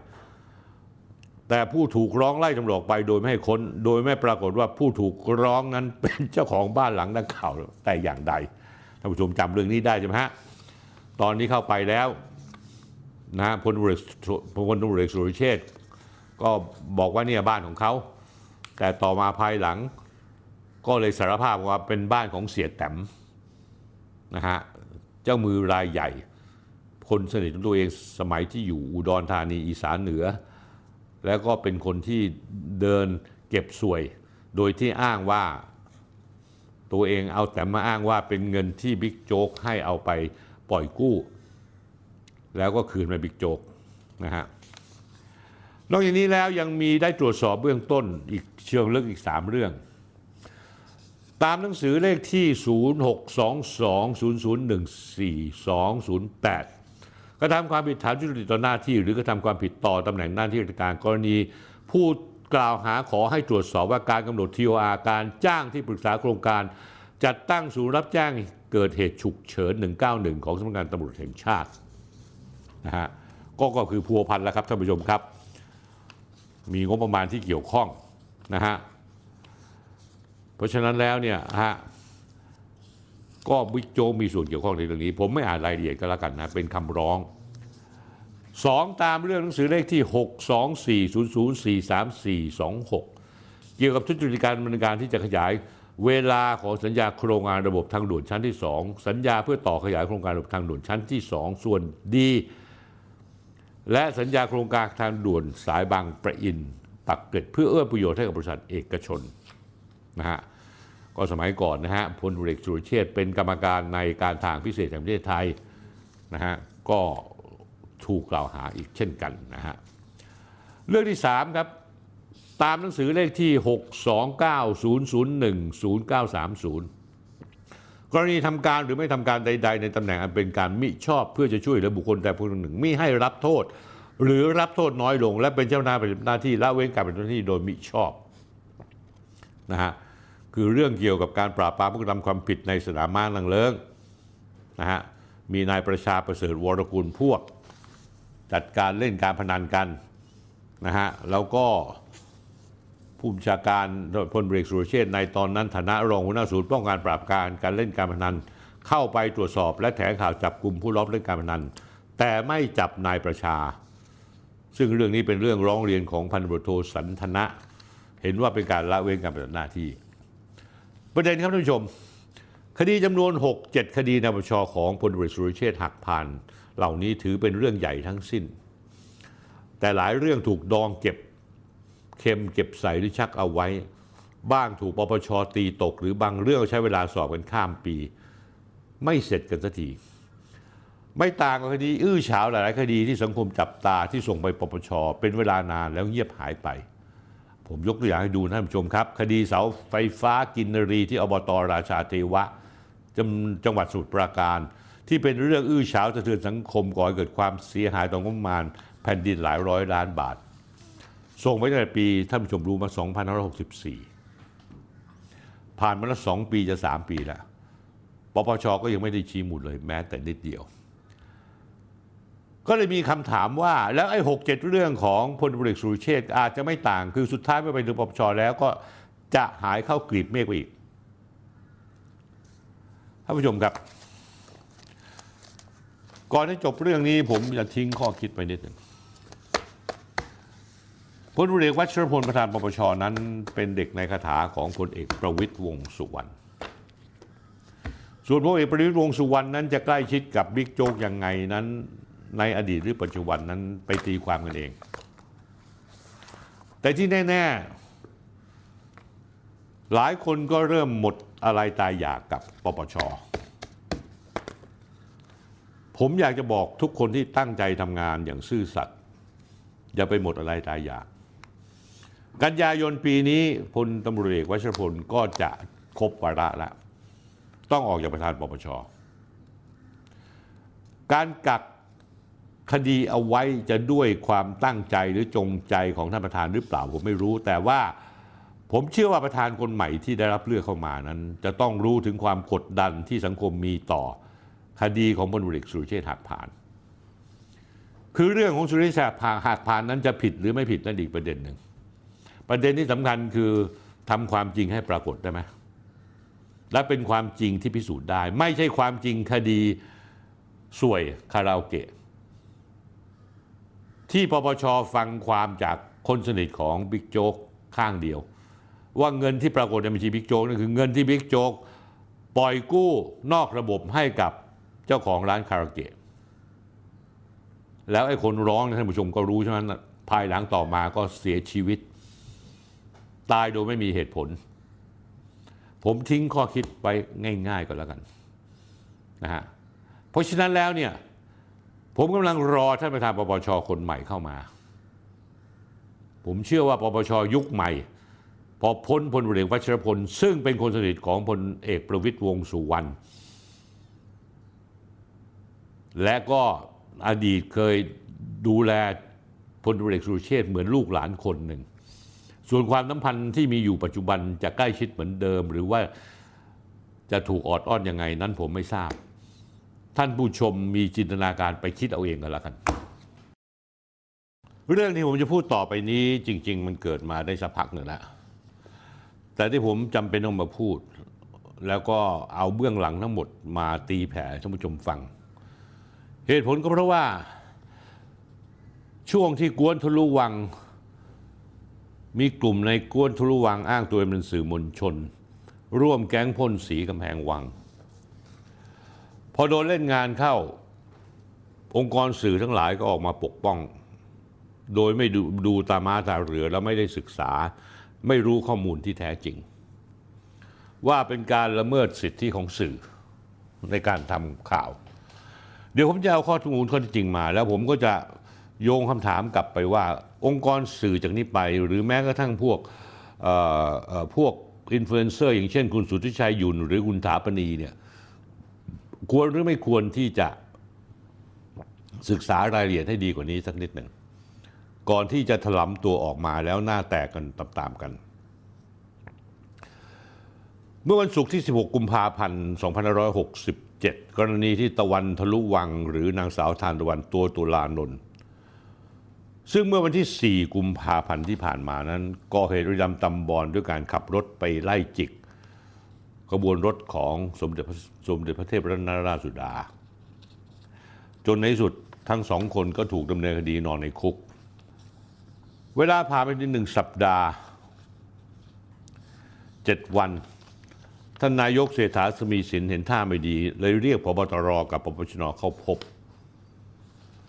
ให้เน้นเรื่องความปลอดภัยของขบวนเสด็จคดีพวกนี้ท่านผู้ชมครับมันต้องเป็นคดีนโยบายกระบวนยุติธรรมต้นน้ำอย่างตำรวจต้องมีความชัดเจนว่าจะเอายังไง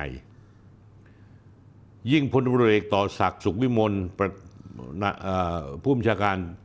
สำนักงานตำรวจแห่งชาติมีภาพความใกล้ชิดกับสถาบันโดยผ่านทางพี่ชายคือพลอากาศเอกสถิตพงศ์สุขวิมลตำแหน่งราชเลขาธิการท่านต่อศักดิ์ยิ่งต้องมีความชัดเจนเพราะข้อมูลนี้เนี่ยที่เกี่ยวกับการกระทำผิดกับสถาบันมันเป็นกระบวนการเซาะกร่อนบ่อนทำลายสถาบันพระมหากษัตริย์เป็นกระบวนการใหญ่ที่มีเครือข่ายเยอะแทรกซึมเข้าไปหลายวงการบางคนทำตัวเป็นอีแอบต่อหน้าทำท่าจงรักภักดีสถาบันแต่รับหลังกลับกล่าวให้ร้ายปั้นเรื่องเท็จหรือให้เงินสนับสนุนกระบวนการนี้ก็มากผมยกตัวอย่างพรรคก้าวไกลและคณะก้าวหน้าที่เห็นได้ชัดไม่ว่าจะเป็นนายธนาธรจึงรุ่งเรืองกิจนายปิยบุตรแสงกนกกุลนายพิธาลิ้มเจริญรัตน์นายชัยวัฒน์ตุลานนท์นางสาวพันธิกาช่อวานิชหัวหน้าพรรคก้าวไกลและผู้นำฝ่ายค้านแสดงการออกมาว่าได้มีการสนับสนุนนะฮะทุกทั้งหมดนี้ถูกยืนยันโดยคำพิพากษาของศาลรัฐธรรมนูญไปแล้วเมื่อวันที่สามสิบเอ็ดมกราคมชัดเจนดีกว่าชัดระบุชัดเจนว่าพรรคก้าวไกลนั้นมีความเจตนาและการกระทำที่จะต้องการล้มล้างการปกครองอันมีสถาบันพระมหากษัตริย์ระบอบประชาธิปไตยอันมีพระมหากษัตริย์เป็นประมุขคำพิพากษาศาลรัฐธรรมนูญนั้นเป็นหลักฐานพิสูจน์ชัดว่ากระบวนการล้มสถาบันไม่ได้มีนับเฉพาะแค่กลุ่มเด็กเยาวชนหรือแก๊งสามกีบหรือแก๊งทะลุวังที่เป็นกลุ่มเล็กๆออกมาเคลื่อนไหวแต่ยังมีผู้บงการในทุนผู้ร่วมกระบวนการแนวร่วมเครือข่ายที่ครอบคลุมและนี่เองเป็นเหตุที่ทำให้ผู้บัญชาการตำรวจแห่งชาติเพิ่งตื่นสั่งให้ดำเนินการปฏิบัติการชุดขุดคดีการกระทำผิดเก่าๆที่ยังค้างค้างคาอยู่ของกลุ่มแก๊งทะลุวังผมเคยเอาแผนที่กลุ่มแก๊งทะลุวังกลุ่มทะลุแก๊สกลุ่มภาคีสหายกลุ่มเฟมินิสต์ปลดแอกและแนวร่วมรวมทั้งกลุ่มสื่ออิสระขึ้นมาให้ท่านผู้ชมได้ดูสัปดาห์ถัดมามีการจับกลุ่มผู้ต้องหาทั่วประเทศประมาณสิบรายหกรายอยู่ในพื้นที่กรุงเทพมหานครหลังจากที่ท่านผู้บัญชาการตำรวจแห่งชาติเอาจริงละหลังจากที่ท่านหลับไปตั้งนานเพิ่งตื่นขึ้นมาพอตื่นมาท่านก็ไม่รู้ว่าฟาดงวงฟาดงาเลยโดยเฉพาะอย่างยิ่งผู้ต้องหาคดีคดีพ่นกำแพงพระบรมราชวังเมื่อเดือนมีนาคมปีที่แล้วท่านผู้ชมมีจำเลยอยู่แล้วแต่ว่าตำรวจไม่เอาจริงสักทีกองบัญชาการตำรวจนครบาลได้เก็บสะสมข้อมูลเอาไว้อย่างละเอียดและครบถ้วนแล้วและนี่คือที่มาของแบ็กกราวด์ของเรื่องนี้ท่านผู้ชมต้องเข้าใจให้ถูกต้องซะก่อนก่อนที่ผมจะเชื่อมโยงเรื่องราวต่อไปให้ฟังท่านผู้ชมจำเรื่องหยกทะลุวังได้ไหมหรือนางสาวธนลบพลันชัยนะครับที่ถูกแก๊งทะลุวังเครือข่ายสามนิ้วรวมถึงพรรคก้าวไกลโดยเฉพาะยิ่งคุณพิธาออกมาเป็นตัวชนหรืออีกในหนึ่งคือเหยื่อเป็นเหยื่อในการยกเลิกและแก้ไขมาตราหนึ่งหนึ่งสองรวมทั้งใช้หาเสียงในการเลือกตั้งครั้งที่ผ่านมานะฮะหยกทะลุวังเนี่ยเหยื่อของมาตราหนึ่งร้อยสิบสองที่มีอายุน้อยที่สุดคือเรียนอยู่ชั้นม.สาม ในวัยสิบสามปียังไม่ครบสิบห้าปีดีจริงๆแล้วหยก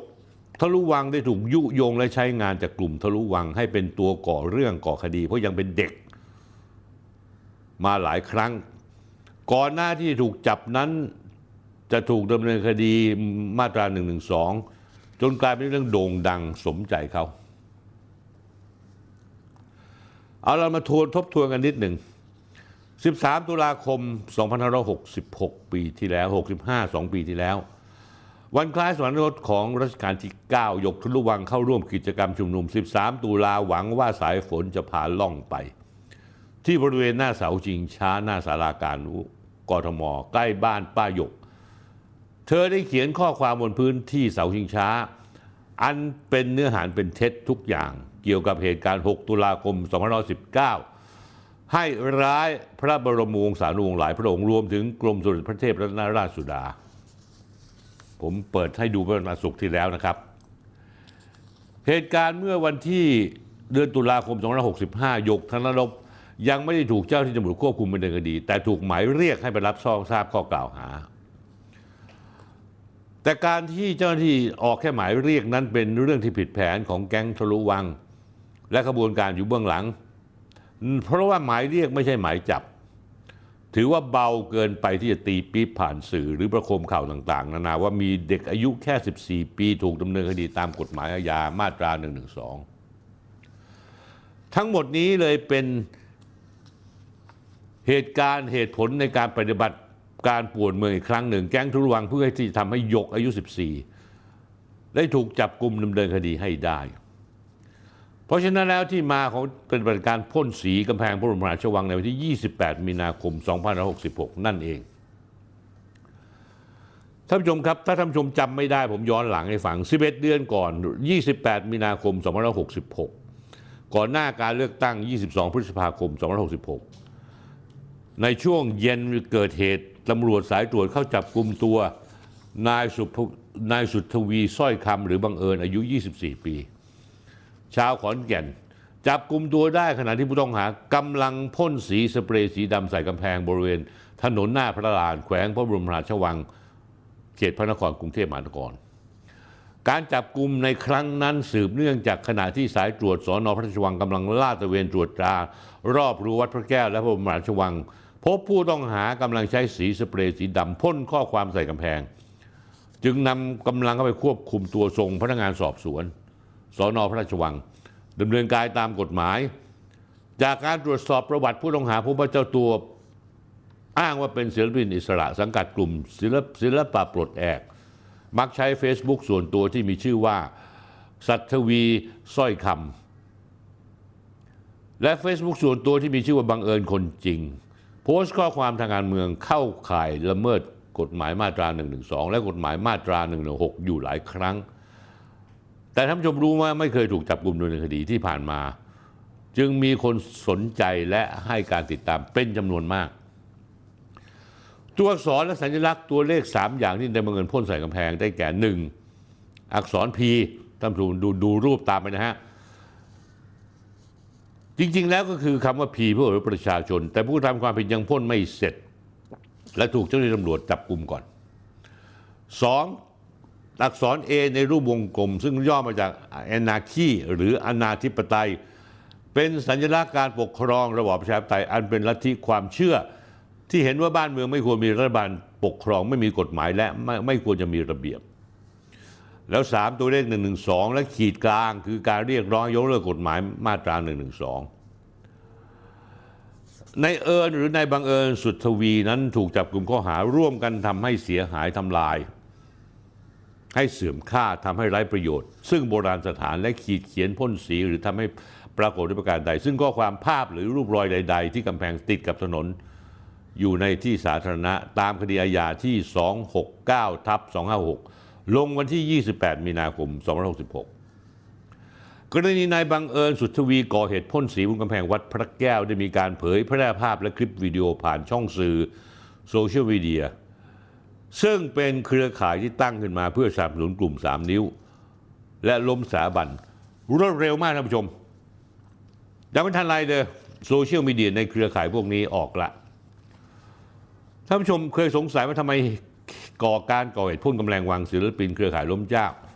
จึงสามารถจะเผยแพร่และส่งภาพและวิดีโอการก่อเหตุได้อย่างรวดเร็วคำตอบง่ายๆคือเหตุการณ์นี้ได้มีการวางแผนไว้ล่วงหน้าแล้วเป็นเครือข่ายมีการแบ่งงานแบ่งบทจัดฉากไว้ล่วงหน้าแล้วว่าใครต้องทำอะไรที่ไหนยังไงเพื่อให้ภาพดูออกมาสวยสมจริงและสามารถสร้างสร้างแรงกระเพื่อมให้ได้มากที่สุดนั่นเองท่านผู้ชมครับผมเอารูปต่างๆให้ดูนะฮะวิธีการอย่างนี้ท่านผู้ชมท่านผู้ชมที่ดูรายการนี้จำได้ผมเคยเล่าให้ฟังว่าวิธีการการใช้ภาพใช้วิดีโอใช้สื่อผสมผสานภาพการ์ตูนภาพกราฟิกและการประโคมข่าวแบบรวดเร็วฉับไวทันต่อสถานการณ์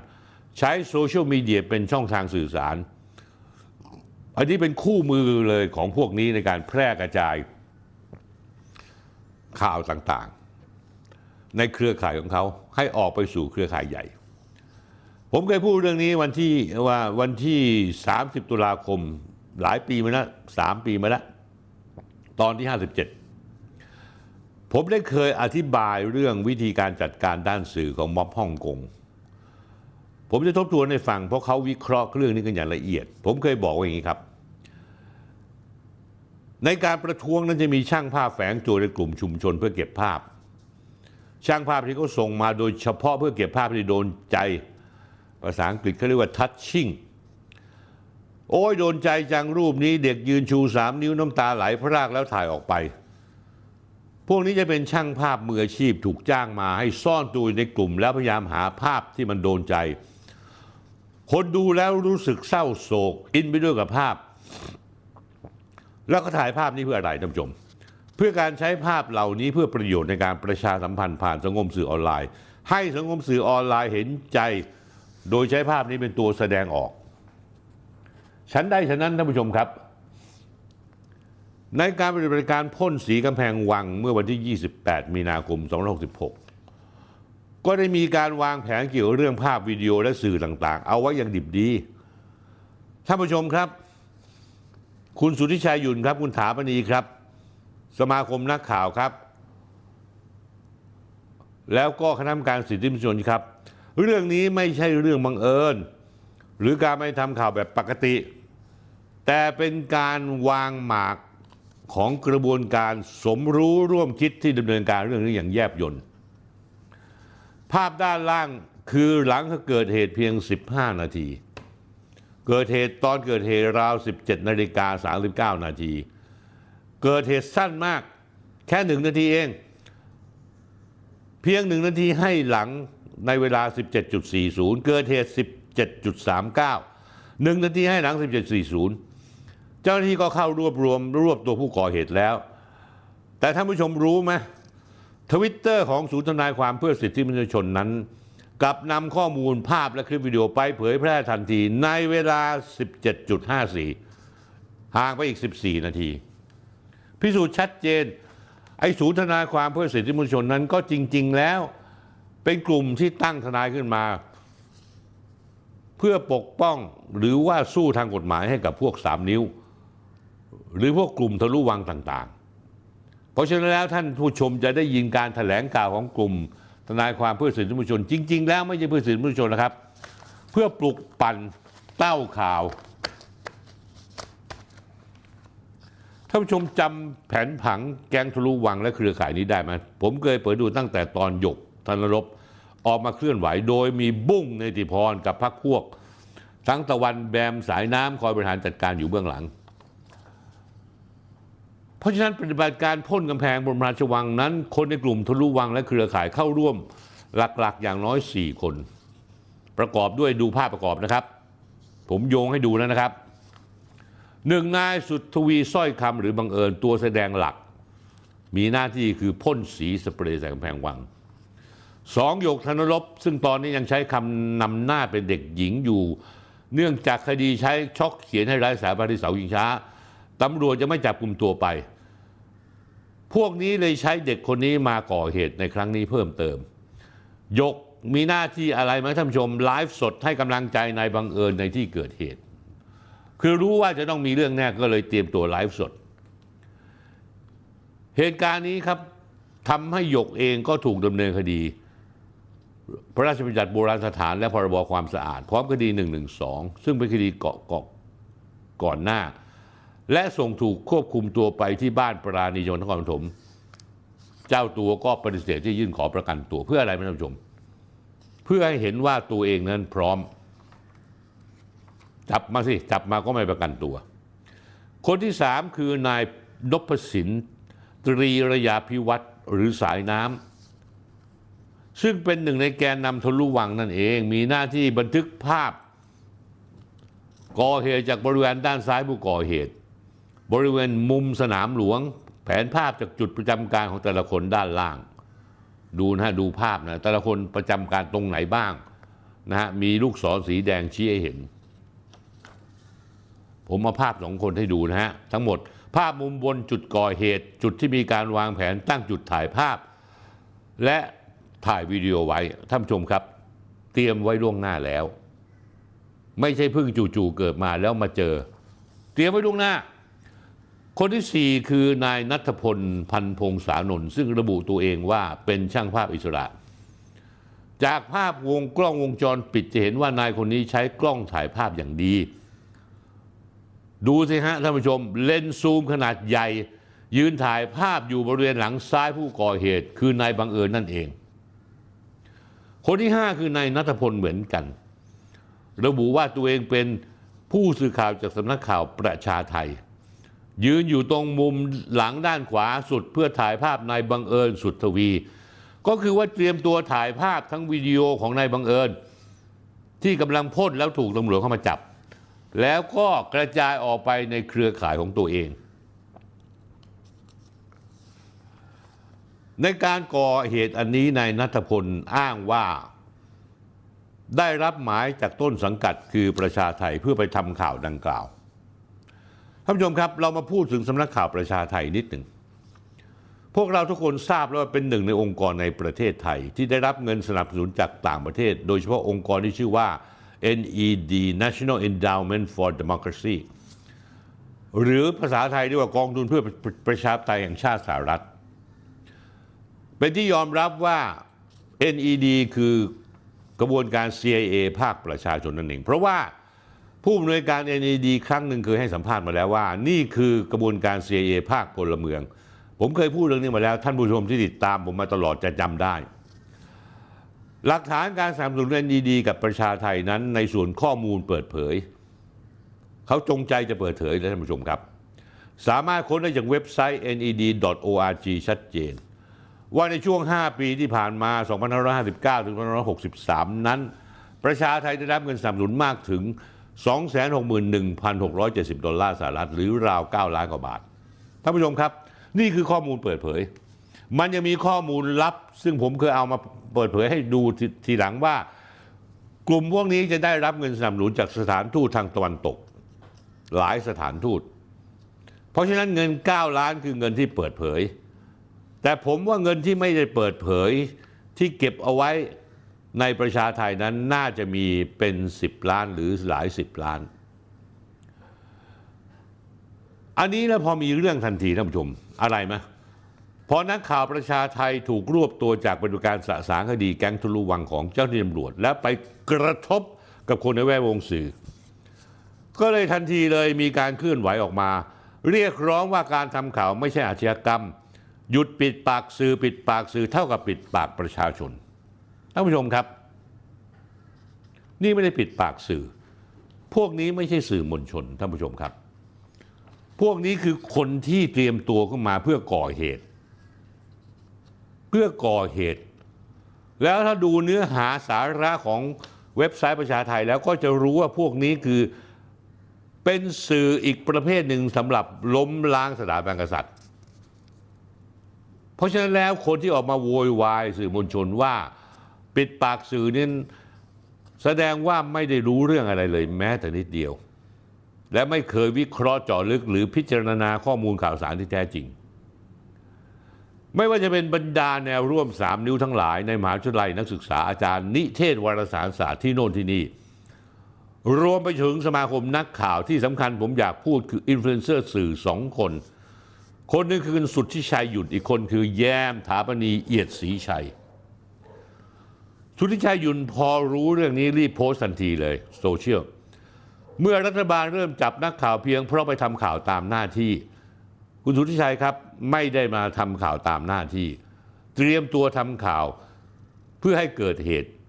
เพื่อจะได้เอาเรื่องที่เกิดเหตุนั้นออกไปปลุกระดมและคุณสุทธิชัยหยุ่นพูดต่อนั่นคือสัญญาณการเริ่มปราบปรามช่องทางการสื่อสารประชาชนคุณสุทธิชัยหยุ่นครับหวังว่าคุณตั้งใจฟังเรื่องนี้ของผมดีๆแล้วคุณดูหลักฐานต่างๆที่ผมเสนอไปแล้วคุณจะรู้ว่าพวกนี้คือพวกกลุ่มเครือข่ายการวางแผนที่จะสร้างเรื่องสร้างราวขึ้นมาให้คนเข้าใจผิดส่วนแย้มถาปณีก็ไม่ใช่ธรรมดาโพสต์ออกมาเลยนักข่าวไม่ใช่อาชญากรแต่นักข่าวของประชาไทยที่มีเบื้องหลังแบบนี้คือคนที่ต้องการจะล้มล้างระบอบประชาธิปไตยอันมีพระมหากษัตริย์เป็นประมุขที่ศาลรัฐธรรมนูญได้พิพากษาไปแล้วคุณถามณีแยมพูดยังไงครับ เป็นกำลังใจให้เป้ยาสำนักข่าวประชาไทยค่ะกรณีนี้เขาแค่ไปทำข่าวไปทำข่าวบ้าบอคอแตกอะไรครับคุณถามณีไม่มีใครรู้เรื่องเลยมีเฉพาะประชาไทยรู้เรื่องถ้าไปทำข่าวจริงเนี่ยมันต้องมีหมายออกกับหนังสือพิมพ์ทุกฉบับสิว่ามาทำข่าวนะเดี๋ยวเราจะพ่นกำแพงวังแต่กลับถูกดำเนินคดีในการให้การนี่คือคำพูดคุณถามณีกรณีนี้เขาแค่ไปทำข่าวแต่กลับถูกดำเนินคดีในการสนับสนุนทำลายโบราณสถานและมีหมายจับโดยไม่มีหมายเรียกไม่มีโอกาสได้ชี้แจงก็ถูกจับเข้าคุกไม่มีโอกาสพูดใดๆการปิดปากสื่อมวลชนปิดปากเท่ากับปิดปากประชาชนคุณแย้มครับการออกมาปกป้องคนที่มีเบื้องหน้าเบื้องหลังนี้ตำรวจทำหน้าที่ถูกแล้วเขาไม่ได้ปิดปากประชาชนเขาทำหน้าที่เพื่อเอาไอ้พวกชั่วๆพวกนี้ที่จงใจก่อเหตุเพื่อให้เกิดความวุ่นวายขึ้นมา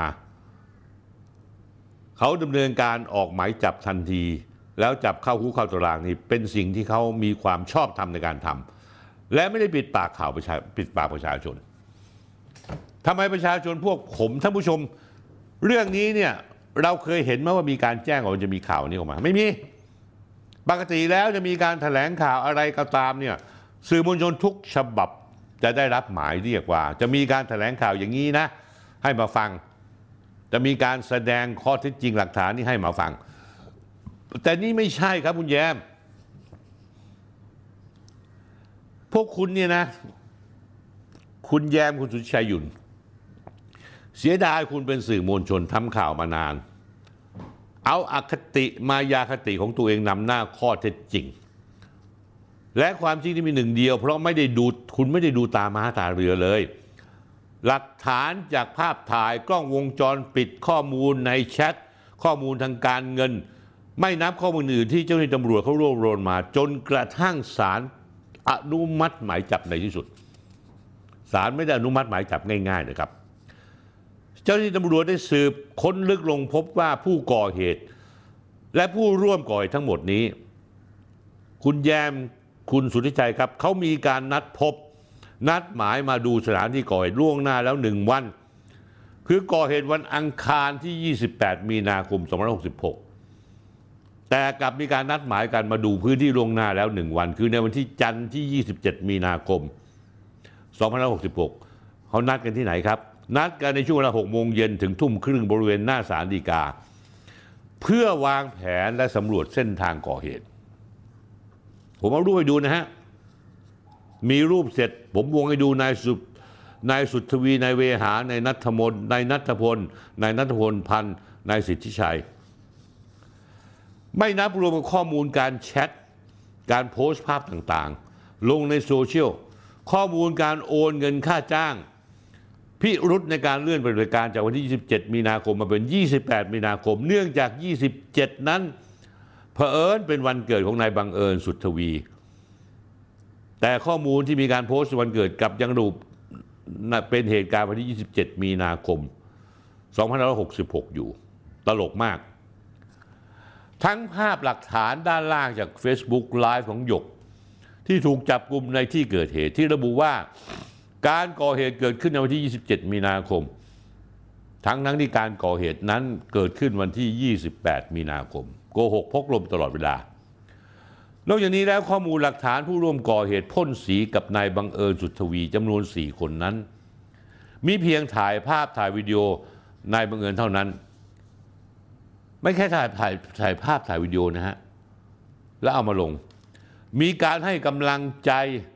การเฝ้าระวังเหตุการณ์สังเกตการณ์ระงับยับยั้งการปฏิบัติหน้าที่เจ้าหน้าที่ตำรวจด้วยการเข้ามาช่วยเหลือขัดขวางการจับกลุ่มก่อให้เกิดเหตุความวุ่นวายระหว่างจับกลุ่มรุมกดดันหนักให้ปล่อยตัวนายบังเอิญสุทธวีด้วยเฮ้ยคุณสุทธิชัยคุณถาปณีกับนิสิตนักศึกษาอาจารย์มหาวิทยาลัยรวมไปถึงสมาคมสื่อกับคณะกรรมการสิทธิมนุษยชนผมถามหน่อยว่าการมาร่วมประชุมก่อนน่าจะเกิดหนึ่งวันการให้กำลังใจเฝ้าระวังเหตุสถานการณ์ขัดขวางการจับกุมเจ้าหน้าที่รุมกดดันมีการปล่อยทุกปัญหาเฮ้ยอันนี้มันเป็นหน้าที่สื่อมวลชนหรือเปล่าคุณตอบผมสิถ้าคุณบอกใช่นี่คือหน้าที่สื่อมวลชนก็หมายว่าพวกคุณเนี่ยแม่งโคตรเลอะเทอะชิบหาย ผมเนี่ยเป็นนักข่าวมาห้าสิบกว่าปียังไม่เคยเห็นความเลอะเทอะอย่างนี้มาก่อนเอาสื่อมาบังหน้าบอกว่าต้นสังกัดส่งไปทำข่าวข่าวอะไรวะหมายก็ไม่มีออกมาข่าวคนพ่นสีกำแพงพระบรมราชวังเหรอพวกคุณก็เป็นผู้เชี่ยวชาญเรื่องข่าวก็รู้ว่าไอ้นี่มันไม่ใช่ข่าวหรอกถามหน่อยไหนละหมายข่าวไหนละหลักฐานคำสั่งบรรณาธิการแล้วทำไมมีแค่นักข่าวสองคนไปทำข่าวทำไมสื่ออื่นเขาไม่ได้มั่งล่ะคุณก็รู้ว่าการพ่นสีกำแพงวังเป็นเรื่องผิดกฎหมายทำไมคุณไม่ห้ามปรามล่ะ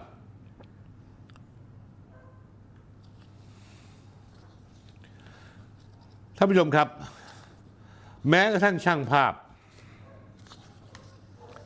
อิสระ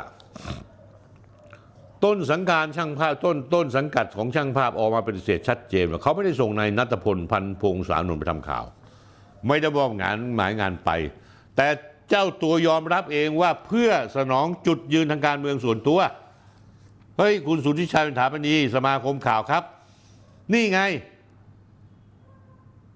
ไอ้ช่างภาพนี่แม่งออกไปให้สัมภาษณ์เลยยืนยันว่าเจ้าขององค์กรที่ช่างภาพสังกัดอยู่ไม่ได้ส่งไปแต่เขาไปเองเพราะว่าเป็นความเชื่อเชื่อมั่นในเรื่องความความคิดเห็นในส่วนตัวทุกอย่างท่านผู้ชมครับเป็นเรื่องบังเอิญบังเอิญบังเอิญอย่างร้ายกาจจะได้ยังไงได้ยังไงผมอยากจะบอกพวกคุณนักวิชาการทั้งหลายสมาคมสื่อทั้งหลายผมเคยถูกรอบยิงมาแล้ววันที่สิบเจ็ดเมษายนสองพันห้าร้อยห้าสิบสอง สองร้อยนัดที่แยกบางขุนพรหมก่อนหน้านั้นออฟฟิศ เอส ซี วี News วันเคยโดนบุกปาระเบิดเคยโดนคนใช้อาวุธสงครามยิงเข้ามาใส่คนร้ายลอยลำอยู่เรือกลางแม่น้ำเจ้าพระยากำลังออกข่าวภาคค่ำเพื่อเที่ยงเที่ยงคืนเมื่อวันที่ยี่สิบแปดพฤศจิกายนสองพันห้าร้อยห้าสิบเอ็ดช่วงเวลาตื่นตีสองคนร้ายใช้ปืนเจาะเกราะยิงห้องส่ง เอส ซี วี News วันอาคารบ้านเจ้าพระยาถนนพระอาทิตย์ขณะที่พิธีกรคุณบาสหรือคุณรัฐวุฒิมิตรมากกำลังอ่านสรุปข่าวเที่ยงคืนออกอากาศสดนั้นก็มีเสียงปืนรัวขึ้นชุดใหญ่คุณบาสก็หลบตัวล้มลงกับพื้นจนเก้าอี้หมุนมีร่องรอยของกระสุนปืนที่ยิงทะลุกำแพงและกระสุนห้องส่งด้วยนับเป็นการคุกคามสื่อครั้งใหญ่ในระบบในระบบประวัติศาสตร์ที่พวกผมเคยต่อสู้กับทักษิณตอนนั้นคุณสุทธิชัยคุณถาปณีอาจารย์มหาวิทยาลัยสมาคมสื่อคณะกรรมการสิทธิมนุษยชนผู้คุณทำเหี้ยอะไรบ้างไหมออกแถลงการอะไรบ้างไหมทีนี้ไอ้เรื่องที่ไร้สาระไอ้เรื่องที่วางแผนมาล่วงหน้าเพื่อทำลายความมั่นคงเพื่อทำลายสถานภาพของสถาบันกษัตริย์นั้นพวกคุณเฮาเลี่ยน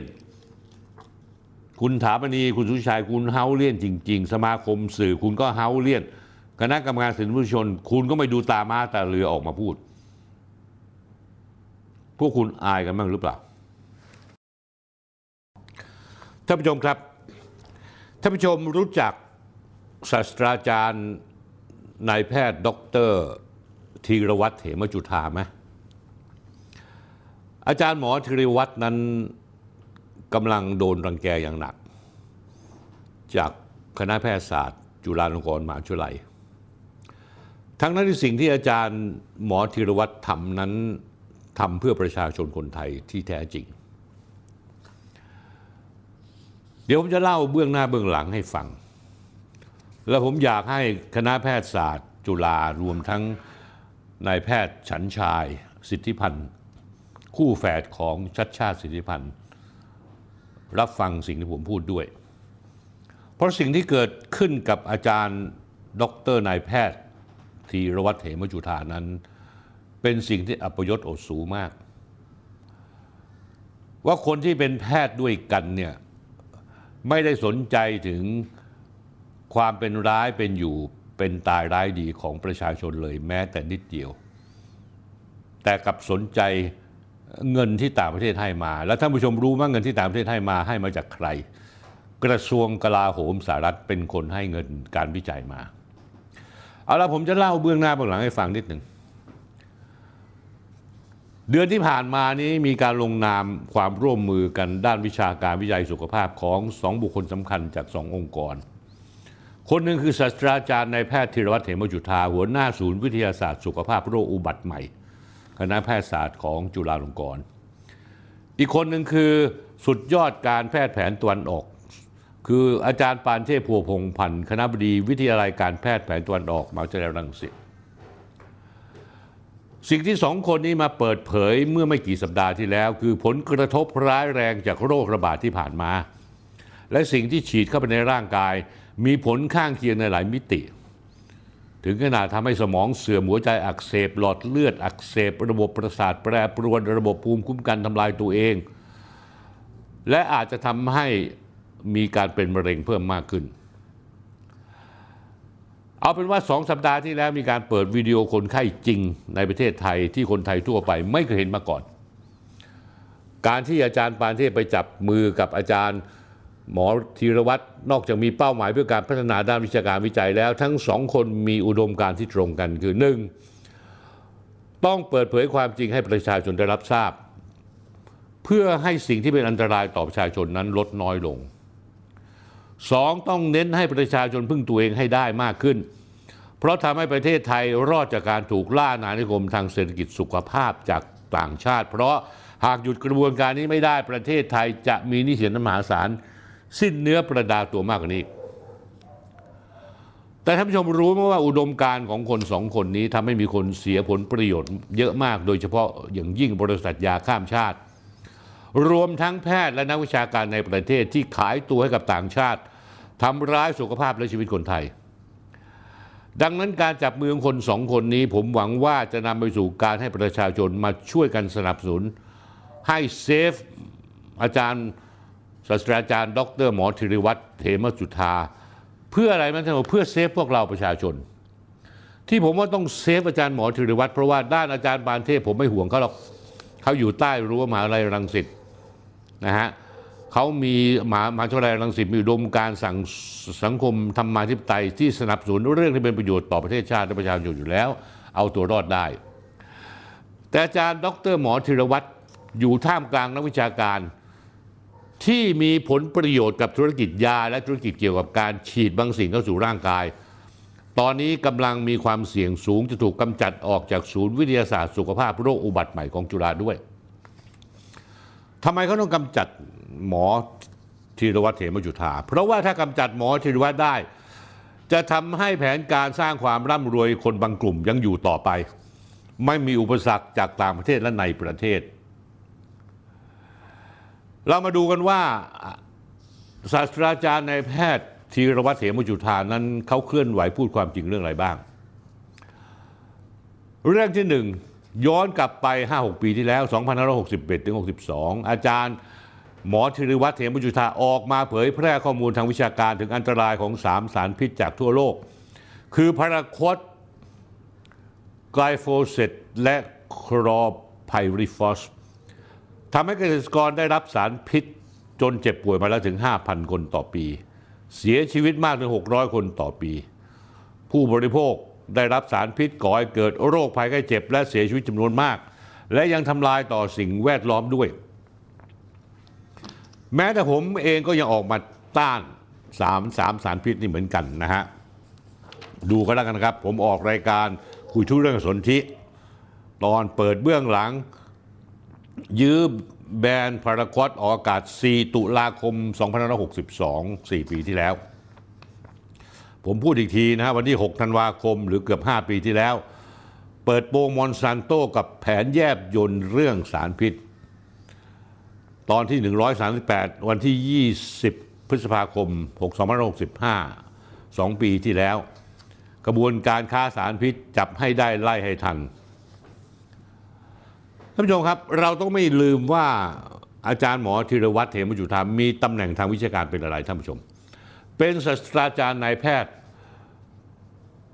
ท่านเป็นคนที่สามารถขับเคลื่อนโดยฐานะท่านเป็นผู้ทรงคุณวุฒิที่ไม่มีกล้าปฏิเสธปฏิเสธได้ปรากฏว่ามีกลุ่มที่อ้างว่าเป็นเกษตรกรกลุ่มหนึ่งที่เป็นตัวแทนขายได้รับผลประโยชน์จากสามสารพิษออกมาทำหนังสือถึงจุฬา ให้ตั้งกรรมการสอบสวนเอาผิดกับหมอธีรวัฒน์เหมจุฑาว่าอ้างทำให้ตัวแทนขายสามสารพิษและเกษตรกรเสียหายนำจุมรู้มาเกิดอะไรขึ้นแทนที่จุฬาจะหาทางออกทางวิชาการเอาข้อมูลข้อเท็จจริงมากับทะลึ่งตั้งกรรมการสอบสวนเอาผิดหมอธีรวัฒน์เหมจุฑาโดยทันทีเรื่องนี้เป็นเรื่องที่น่าอับอายขายหน้ามากท่านผู้ชมครับแล้วท่านที่ออกคำสั่งตั้งกรรมการท่านก็อับอายขายหน้าเหมือนกันนะเพราะคณะแพทยศาสตร์จุฬาลงกรณ์มหาวิทยาลัยนั้นแทนที่ออกมาปกป้องหมอธีรวัฒน์เพราะหมอธีรวัฒน์พูดในแง่วิชาการและทำให้เพื่อผลประโยชน์ของประเทศชาติกลับให้ความเห็นว่าคณะแพทยศาสตร์จุฬาลงกรณ์ไม่สามารถตอบได้ว่าสามสารพิษมีโทษหรือไม่มีโทษอย่างไงทั้งทั้งนี้มันมีการรายงานผลร้ายของสามสารพิษทั้งในประเทศไทยและต่างประเทศจำนวนมากมีหนำซ้ำแล้วอาจารย์หมอธีรวัฒน์เหมจุฑายังถูกข่มขู่เอาชีวิตโทรศัพท์มาขู่ว่ารู้ไหมว่าลูกปืนในเมืองไทยราคากี่บาทขู่กระทั่งว่าครอบครัวลูกอยู่บ้านไหนเพื่อไม่ให้เปิดเผยข้อมูลนี้ทั้งหมดอาจารย์หมอธีรวัฒน์จึงกลายเป็นนายแพทย์ที่ต้องการปกป้องประชาชนรู้สึกโดดเดี่ยวขึ้นมานอกจากนั้นแล้วท่านผู้ชมเชื่อหรือเปล่าอาจารย์ระดับศาสตราจารย์ของมหาวิทยาลัยอีกหลายแห่งถูกกระทำด้วยอิทธิพลของผลประโยชน์มาเฟียทั่วหน้าจนต้องหยุดบทบาทจนถึงวันนี้แต่ในที่สุดแล้วกลายเป็นภาคประชาชนที่มาให้กำลังใจหมอธีรวัฒน์คืออาจารย์ปานเทพโพสต์ระดมประชาชนออกมาสนับสนุนหลายคนก็ออกมาช่วยกันตั้งแต่คุณรสนาโตศิกตระกูลหมอเดชาสุริพัฒน์คุณแอดคาราบาวหม่อมหลวงกรกสิวัตรเกษมศรีคุณวิทูลเลี่ยนจำนงจากไบโอไทยและประชาชนจำนวนมากได้ไปสนับสนุนให้กำลังใจหมอธีรวัฒน์ในวันสอบสวนด้วยด้วยเหตุนี้ทำให้จุฬาลงกรณ์มหาวิทยาลัยการสอบสวนเลื่อนออกไปสุดท้ายก็มีข้อสรุปใดๆจากจุฬาลงกรณ์ตั้งแต่ปีสองพันห้าร้อยหกสิบสองจนถึงปัจจุบันกว่าห้าปีแล้วท่านผู้ชมเห็นหรือยังผมเนี่ยอับอายขายหน้าแทนคณะแพทยศาสตร์จุฬาลงกรณ์มากๆพี่ชายผมก็จบจากคณะแพทยศาสตร์จุฬาลงกรณ์หลานชายผมหมอกระดูกก็จบจากคณะแพทยศาสตร์จุฬาลงกรณ์น้องชายผมอดีตผู้ตรวจราชการกระทรวงสาธารณสุขก็จบจากคณะแพทยศาสตร์จุฬาลงกรณ์แต่ผลการต่อสู้ในครั้งนั้นทั้งภาคประชาชนภาควิชาการมีส่วนให้คณะกรรมการวัตถุอันตรายได้ลงมติเสียงข้างมากยอมแบนสามพิษเป็นผลสำเร็จมีผลบังคับตั้งแต่หนึ่งธันวาคมสองพันห้าร้อยหกสิบสองจนถึงวันนี้เรื่องที่สอง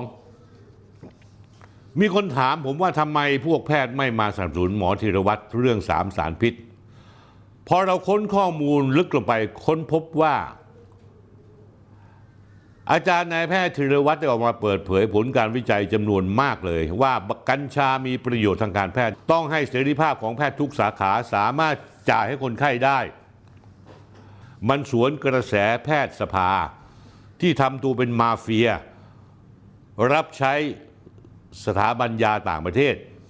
จำกัดผลประโยชน์เฉพาะกลุ่มทุนทางการแพทย์เท่านั้นท่านผู้ชมคิดว่าเรื่องนี้ผมเล่ามาณวันนี้ถึงเวลานี้มันเป็นเรื่องที่บัดซบไหมหน้าด้านมากพวกแพทยสภาบางคนในอีกด้านหนึ่งการมีกัญชาทำให้ผู้ป่วยไปหาหมอน้อยลงบริษัทยาขายยาหลายชนิดได้น้อยลงตั้งแต่ยานอนหลับยาแก้วิตกกังวลยาแก้ลมชักซึ่งคุณพิธาลิ้มเจริญรัตน์ก็ได้ใช้ยาแก้ปวดยาคลายเครียดยามอร์ฟินในผู้ป่วยมะเร็งหมอธีรวัฒน์นี่มีฉายาว่าหมอดื้อเรื่องที่สามในขณะที่มีการระบาดของโรคระบาดปรากฏว่าหมอธีรวัฒน์กลับออกมาสนับสนุนแนวทางการใช้ฟ้าทลายโจรท่านผู้ชมครับท่านผู้ชมจำได้ใช่ไหมมูลนิธิยามเฝ้าแผ่นดินแจกฟ้าทลายโจรปีสองพันห้าร้อยหกสิบสี่มากถึงหกสิบล้านแคปซูลในปีนั้นมีคนรอดตายด้วยสมุนไพรชนิดนี้อย่างมากนี่คือการสร้างความไม่พอใจกับพ่อค้าผลิตยาฉีดป้องกันโรคและพ่อค้าขายยานำเข้าจากต่างชาติโดยเฉพาะพวกแพทย์ข้าราชการและนักการเมือง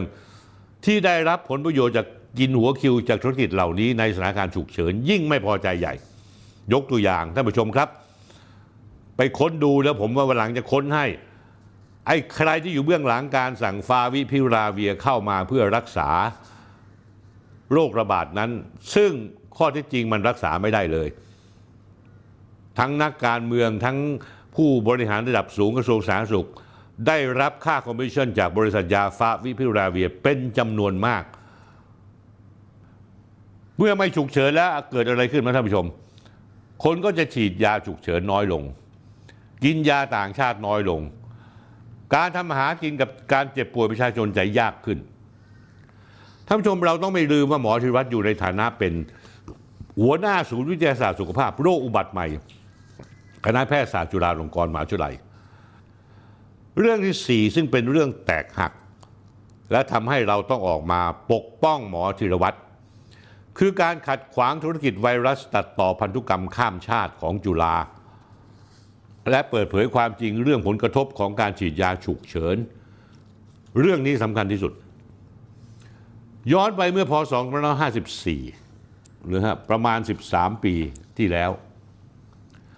ศูนย์วิทยาศาสตร์สุขภาพโรคอุบัติใหม่คณะแพทยศาสตร์จุฬาซึ่งคุณหมอจิตธีรวัฒน์เป็นหัวหน้าศูนย์ได้รับฟังให้ดีๆท่านผู้ชมได้รับทุนจากกระทรวงกลาโหมของอเมริกาให้เก็บตัวอย่างจากเชื้อไวรัสของค้างคาวและสัตว์ป่าหลายชนิดโดยมีวัตถุประสงค์เพื่อหาความสัมพันธ์กับโรคระบาดที่จะเข้าไปสู่ในมนุษย์ได้และต้องเป็นโรคที่ไม่ใช่ชื่อเดิมด้วยคือเป็นโรคใหม่ที่ไม่เคยเป็นมาก่อนพอเริ่มทำไปได้เจ็ดปีท่านผู้ชมรู้ไหมก่อนก่อนที่จะมีโรคระบาดระบาดเมื่อเร็วๆนี้คุณหมอธีรวัฒน์ถามตัวเองว่าเอ๊ะเราจะไปหาเชื้อแบบนี้ไปทำไมเพราะองค์กรจุฬาแห่งนี้เพียงเพื่อรับมือกับโรคที่เกิดขึ้นใหม่ไม่ได้มีหน้าที่มาคาดคะเนหาเชื้อไปเรื่อยๆว่าจะมีโรคอุบัติอะไรได้บ้างนี่มันผิดปกติแล้วยังมีความสุ่มเสี่ยงต่อการติดเชื้อ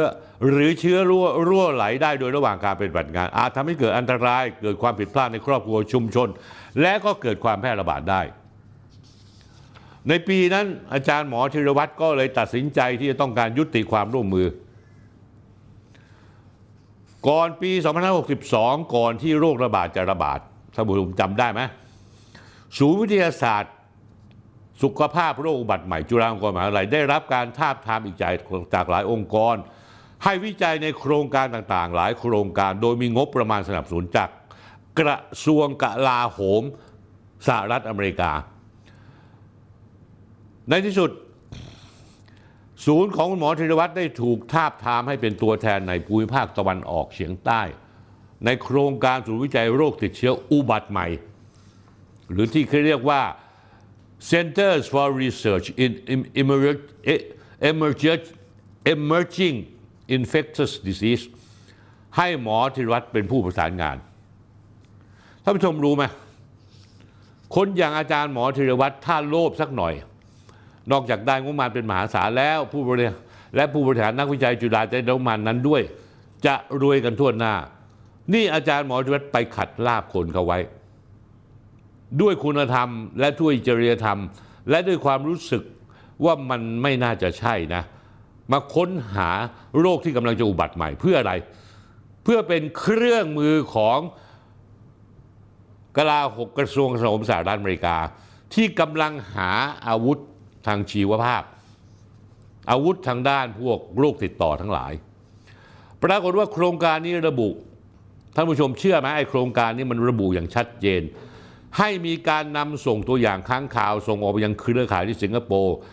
กับสถาบันวิจัยไวรัสอู่ฮั่นที่ร่วมมือกับมหาวิทยาลัยแคโรไลนาอเมริกาวัตถุประสงค์ว่าจะสร้างไวรัสใหม่ให้รุ่นแรกกว่าเก่าในการเข้าสู่มนุษย์ก่อให้เกิดโรคโดยกลุ่มไวรัสที่ต้องการนั้นคือไวรัสโคโรนาด้วยเหตุนี้อาจารย์หมอธีรวัฒน์จึงตัดสินใจขอยุติโครงการแล้วก็ปลายปีสองพันห้าร้อยหกสิบสองก็เกิดโรคระบาดชนิดเดียวกับที่อู่ฮั่นลุกลามไปทั่วโลกพร้อมกับมีการผลิตยาฉีดเข้าสู่ร่างกายซึ่งมีการจดสิทธิบัตรอย่างรวดเร็วปล้นเงินและประชากรทั่วโลกแต่โครงการนี้ยังยุติทันทีไม่ได้เนื่องจากมีพันธะผูกพันตามสัญญากว่า จะยุติโครงการทำสัญญาคือวันที่สิบสี่มิถุนายนสองพันห้าร้อยหกสิบสามท่านผู้ชมรู้ไหมที่น่าสนใจคือโครงการนี้นอกจากไวรัสโคโรนาแล้วยังมีเชื้ออีโบลานิปป้าซึ่งตัวหลังนี้ทำให้ปอดบวมสมองอักเสบซึ่งในเวลาต่อมามีการระบาดในสิงคโปร์มาเลเซียบังกลาเทศและอินเดียแต่พอโรคระบาดนี้เกิดขึ้นในปีสองพันห้าร้อยหกสิบสองระบาดมาหลายปีศูนย์วิทยาศาสตร์สุขภาพโรคอุบัติใหม่ก็ยังไม่ได้มีเวลาที่ไปทำลายเชื้อไวรัสค้างคาวทั้งหมดเพราะมัวแต่ตรวจเชื้อการแพร่ระบาดในประเทศไทยมาหลายปีจนกระทั่งปีที่แล้วอาจารย์หมอธีรวัฒน์และคณะตัดสินใจทำลายเชื้อไวรัสและตัวอย่างค้างคาวทั้งหมดเพื่ออะไรท่านผู้ชมเพื่อไม่ให้ชาติไหนเอาไปทำชั่วกับมนุษยชาติอีกเพราะว่าแน่นอนที่สุดจำเลยที่เห็นชัดเจนก็คือกระทรวงกลาโหมแห่งสหรัฐอเมริกาและท่านผู้ชมรู้มั้ยนี่คือจุดเริ่มต้นที่คณะแพทยศาสตร์จุฬาลงกรณ์มหาวิทยาลัยนำโดยนายแพทย์ฉันชายสิทธิพันธ์คณบดีคณะแพทยศาสตร์จุฬาตั้งคณะกรรมการสอบสวนหมอธีรวัฒน์นักวิจัยอีกสามคนในข้อหาทำลายเชื้อไวรัสโดยมิชอบแต่เบื้องหลังมีคำถามว่ามันทำให้มีคนในจุฬาเสียผลประโยชน์จากการรับเงินจากต่างชาติมาหรือเปล่าอาจารย์หมอธีรวัฒน์รู้ว่าเรื่องนี้มีผลประโยชน์ขนาดใหญ่จึงอ่านตามข้อความทุกตัวอักษรในเวลาที่ถูกสอบสวนเพื่อไม่ให้บิดเบือนแต่ในทางตรงกันข้ามนักวิจัยให้ปากคำกับถูกสรุปบันทึกเป็นลายลักษณ์มาไม่ครบทำให้ดูเหมือนอยู่ฝ่ายตรงข้ามกับหมอธีรวัฒน์แต่ด้วยความรอบคอบนักวิจัยของคุณหมอธีรวัฒน์เขาได้มีการอัดเทปไว้ถอดเทปส่งกลับไปใหม่เพื่อไม่ให้ใครบิดเบือนได้พอประชาชนมาหนุนหมอธีรวัฒน์อีกครั้งผลการสอบก็เงียบหายไปจนจนถึงปัจจุบันท่านผู้ชมครับมันน่าสงสัยว่าการตั้งกรรมการสอบครั้งนี้ต้องการจะกำจัดหมอธีรวัฒน์ออกจากหัวหน้าศูนย์วิทยาศาสตร์สุขภาพโรคบัตรใหม่ของจุฬาหรือเปล่าที่ต้องตั้งคำถามว่ามีนักวิจัยคนหนึ่งทุจริตเบิกเงินโครงการจากต่างชาติแต่ทำเรื่องเบิกซ้ำซ้อนแต่พอคุณหมอธีรวัฒน์จับได้กลับได้รับการปกป้องจากนายแพทย์ฉันชายสิทธิพันธ์จริงหรือไม่มีหนำซ้ำยังมาปกป้องว่านักวิจัยคนนั้นได้โอนเงินเงินคืนไปแล้วก็ในเมื่อเบิกซ้ำไปแล้วก็แสดงว่าเจตนาคือการทุจริตแต่นายแพทย์ฉันชายก็ออกมาปกป้องท่านผู้ชมครับขอพักตรงนี้นิดหนึ่งผมเนี่ยไม่ให้ความไว้วางใจนายแพทย์ฉันชายสิทธิพันธ์นายแพทย์ฉันชายสิทธิพันธ์ไม่ได้ทำหน้าที่เป็นนายแพทย์คณบดีแพทยศาสตร์ถ้ามีคนที่เป็นคณะคณะบดีแพทยศาสตร์คุณภาพของนักศึกษาแพทย์ของจุฬาจากการผลิตของคณะบดีแพทยศาสตร์คนนี้ฉันชายสิทธิพันธ์จะเริ่มมีคนตั้งข้อสงสัยว่าหมอที่จบมาในยุคที่นายแพทย์ฉันชายเป็นคณบดีนั้นจะเป็นคนมีคุณธรรมและมีจริยธรรมและที่สำคัญที่สุดจะดูแลปกป้องประชาชนหรือเปล่าคุณหมอธีรวัฒน์เป็นหน้าที่สังเกตไม่รับทำโครงการศูนย์วิจัยโรคติดเชื้อหวัดใหม่ของภูมิภาคจากกระทรวงกลาโหมสหรัฐอเมริกาแต่ท่านผู้ชมรู้ไหมคณะแพทยศาสตร์ภายใต้การนำของนายแพทย์ฉันชายอยากได้งบประมาณจนตัวสั่นจากศูนย์เดียวกันนี้หรือเปล่าและอยากมอบให้นักวิจัยที่ทุจริตแล้วนายแพทย์ฉันชายมาปกป้องแล้วไม่ผิดใช่ไหมปีละหกถึงสิบล้านบาทในโครงการเจ็ดสิบล้านบาทใช่หรือเปล่านอกจากนี้เรื่องเชื้อไวรัสนี้อาจจะเกี่ยวผลประโยชน์ในธุรกิจยาฉีดที่อ้างว่าจะบรรเทาโรคระบาดที่คนไทยได้ฉีดไปมากแล้วคุณหมอธีรวัฒน์ทยอยมาเปิดเผยความจริงในผลกระทบอันตรายอย่างยิ่งอาจจะทำให้เราต้องเจ็บป่วยและเสียงบประมาณการรักษาเยียวยาอย่างมากและผมไม่เคยเห็นเลยนะว่าคณะแพทยศาสตร์จุฬาลงกรณ์มหาวิทยาลัยจะออกมาชี้แจง รับผิดชอบแต่อย่างใดเลยทั้งทั้งที่ มีผู้ได้รับผลกระทบที่คุณหมอธีรวัฒน์นำมาเปิดเผยก็อยู่ที่จุฬานั่นแหละผมถามว่าทุกวันนี้แม่บ้านคนถูพื้นในคณะแพทยศาสตร์จุฬาลงกรณ์มหาวิทยาลัยยังถูกบังคับให้ฉีดเข็มกระตุ้นไม่เช่นนั้นจะไม่ต่อสัญญาให้อันนี้จริงหรือเปล่าจริงหรือเปล่าครับ ที่ว่าขณะนี้ศูนย์วิทยาศาสตร์สุขภาพโรคอุบัติใหม่ที่มีเงินฝากอยู่สภากาชาติไทยแต่กลับไม่สามารถจะเบิกจ่ายออกมาเพื่อวิจัยและพัฒนาได้โดยมีคำสั่งออกมาไม่ให้ใช้หากใช้เงินต้องเป็นไปเพื่อบริการเพื่อหารายได้ให้เสร็จภายในหนึ่งปีทั้งทั้งที่ผลกระทบจากสิ่งที่ฉีดหรือโรคเรื้อรังหลังติดเชื้อระบาดต้องใช้เวลานานกว่านั้นบางอย่างเป็นความรู้มันไม่ใช่การหารายได้การบังคับอย่างนี้เท่ากับมัดแขนมัดขาไม่ให้ศูนย์แห่งนี้ทำอะไรได้อีกต่อไปใช่หรือเปล่าแล้วก็พอศูนย์วิทยาศาสตร์สุขภาพโรคอุบัติใหม่จุฬาลงนามการร่วมมือวิจัยกับวิทยาลัยการแพทย์แผนตะวันออกมหาวิทยาลัยรังสิตก็เลยมีความไม่พอใจเกิดขึ้นมาจากนายแพทย์ฉันท์ชัยสิทธิพันธ์มีผู้บริหารบางคนถามนายแพทย์หมอธีรวัตรว่าจะร่วมมือมรังสิตได้ผ่านคณะกรรมการจริยธรรมการวิจัยมนุษย์ของจุฬาแล้วหรือยังท่านผู้ชมครับมันเกเรขนาดไหนนี่เขาแค่เซ็น เอ็ม โอ ยู ยังไม่ได้เริ่มวิจัยอะไรเลยแม้แต่นิดเดียวยังเกอะไรเกเกตุงเกเรผลประโยชน์มันเยอะจริงๆท่านผู้ชมและผมได้ข่าวว่ามีกระบวนการจะกำจัดเตะตัดขาหมอธีรวัตรออกจากศูนย์แห่งนี้ทุกวิถีทางไม่ถูกให้ออกก็ไม่ต่อสัญญาให้เป็นหัวหน้าศูนย์แห่งนี้เพราะอะไรท่านผู้ชมเขาต้องการจะรับงานรับเงินรับใช้เป็นทาสของกระทรวงกลาโหมสหรัฐอเมริกาใช่หรือเปล่านายแพทย์ฉันท์ชัยคุณตอบมาใช่หรือเปล่าคุณนี่แหละตัวการที่แท้จริงที่อยู่เบื้องหลังผมก็เลยขอเชิญชวนส่วนหนึ่งเป็นส่วนหนึ่งเชิญชวนพี่น้องประชาชนมาช่วยกันปกป้องหมอธีรวัตรอย่าให้ใครมารังแกเขาเพื่ออะไรไหมเพื่อปกป้องพวกเราประชาชนชาวไทยมีความปลอดภัยไม่ต้องตกเป็นเหยื่อธุรกิจของกลุ่มทุนทางการแพทย์บริษัทข้ามชาติปกป้องจากหมาหมอหมอที่ไร้ยางอายขอประทานโทษใช้คำว่าหมาซึ่งจริงก็น่าจะเป็นหมาท่านผู้ชมครับท่านผู้ชมครับช่วยกันปกป้องหมอธีรวัตรกันเถอะท่านผู้ชมครับอยากฟังความจริงที่มีหนึ่งเดียวจากอาจารย์หมอธีรวัตรวันที่สิบเจ็ดมีนาคมนี้รายการความจริงที่มีหนึ่งเดียวที่เราจัดขึ้นที่หอประชุมเล็กธรรมศาสตร์จะเชิญหมอธีรวัตรและคุณปานเทพพงศ์พันธ์มาออกรายการเอาตัวอย่างเห็นกันจะๆเลยว่าไอ้บรรดาหมอหัวสูงทั้งหลายที่ตกเป็นทาสน้ำเงินของบริษัทยานั้นมันโกหกคนไทยอย่างไรบ้างมีคนที่เป็นได้รับผลกระทบจากโรคระบาดนี้มีอะไรบ้างผลข้างเคียงมีอะไรบ้างตัวอย่างมีเยอะแยะหมดวันที่สิบเจ็ดมีนาคมสองพันห้าร้อยหกสิบเจ็ดที่หอประชุมเล็กธรรมศาสตร์เวลาบ่ายโมงตรงเป็นต้นไปครับท่านผู้ชมครับรายการวันนี้ค่อนข้างจะดูเดือดเลือดพล่านแต่อาทิตย์หน้าจะดูเดือดเลือดพล่านมากกว่าผมเชื่อว่าอาทิตย์หน้าจะเป็นชุดใหญ่ไฟไหม้บ้านไม่ใช่ไฟกระพริบละท่านผู้ชมอย่าลืมติดตามนะครับและอาทิตย์หน้าเราค่อยมาเจอกันใหม่นะครับแล้วก็อย่าลืมกดไลค์กดแชร์กด ซับสไครบ์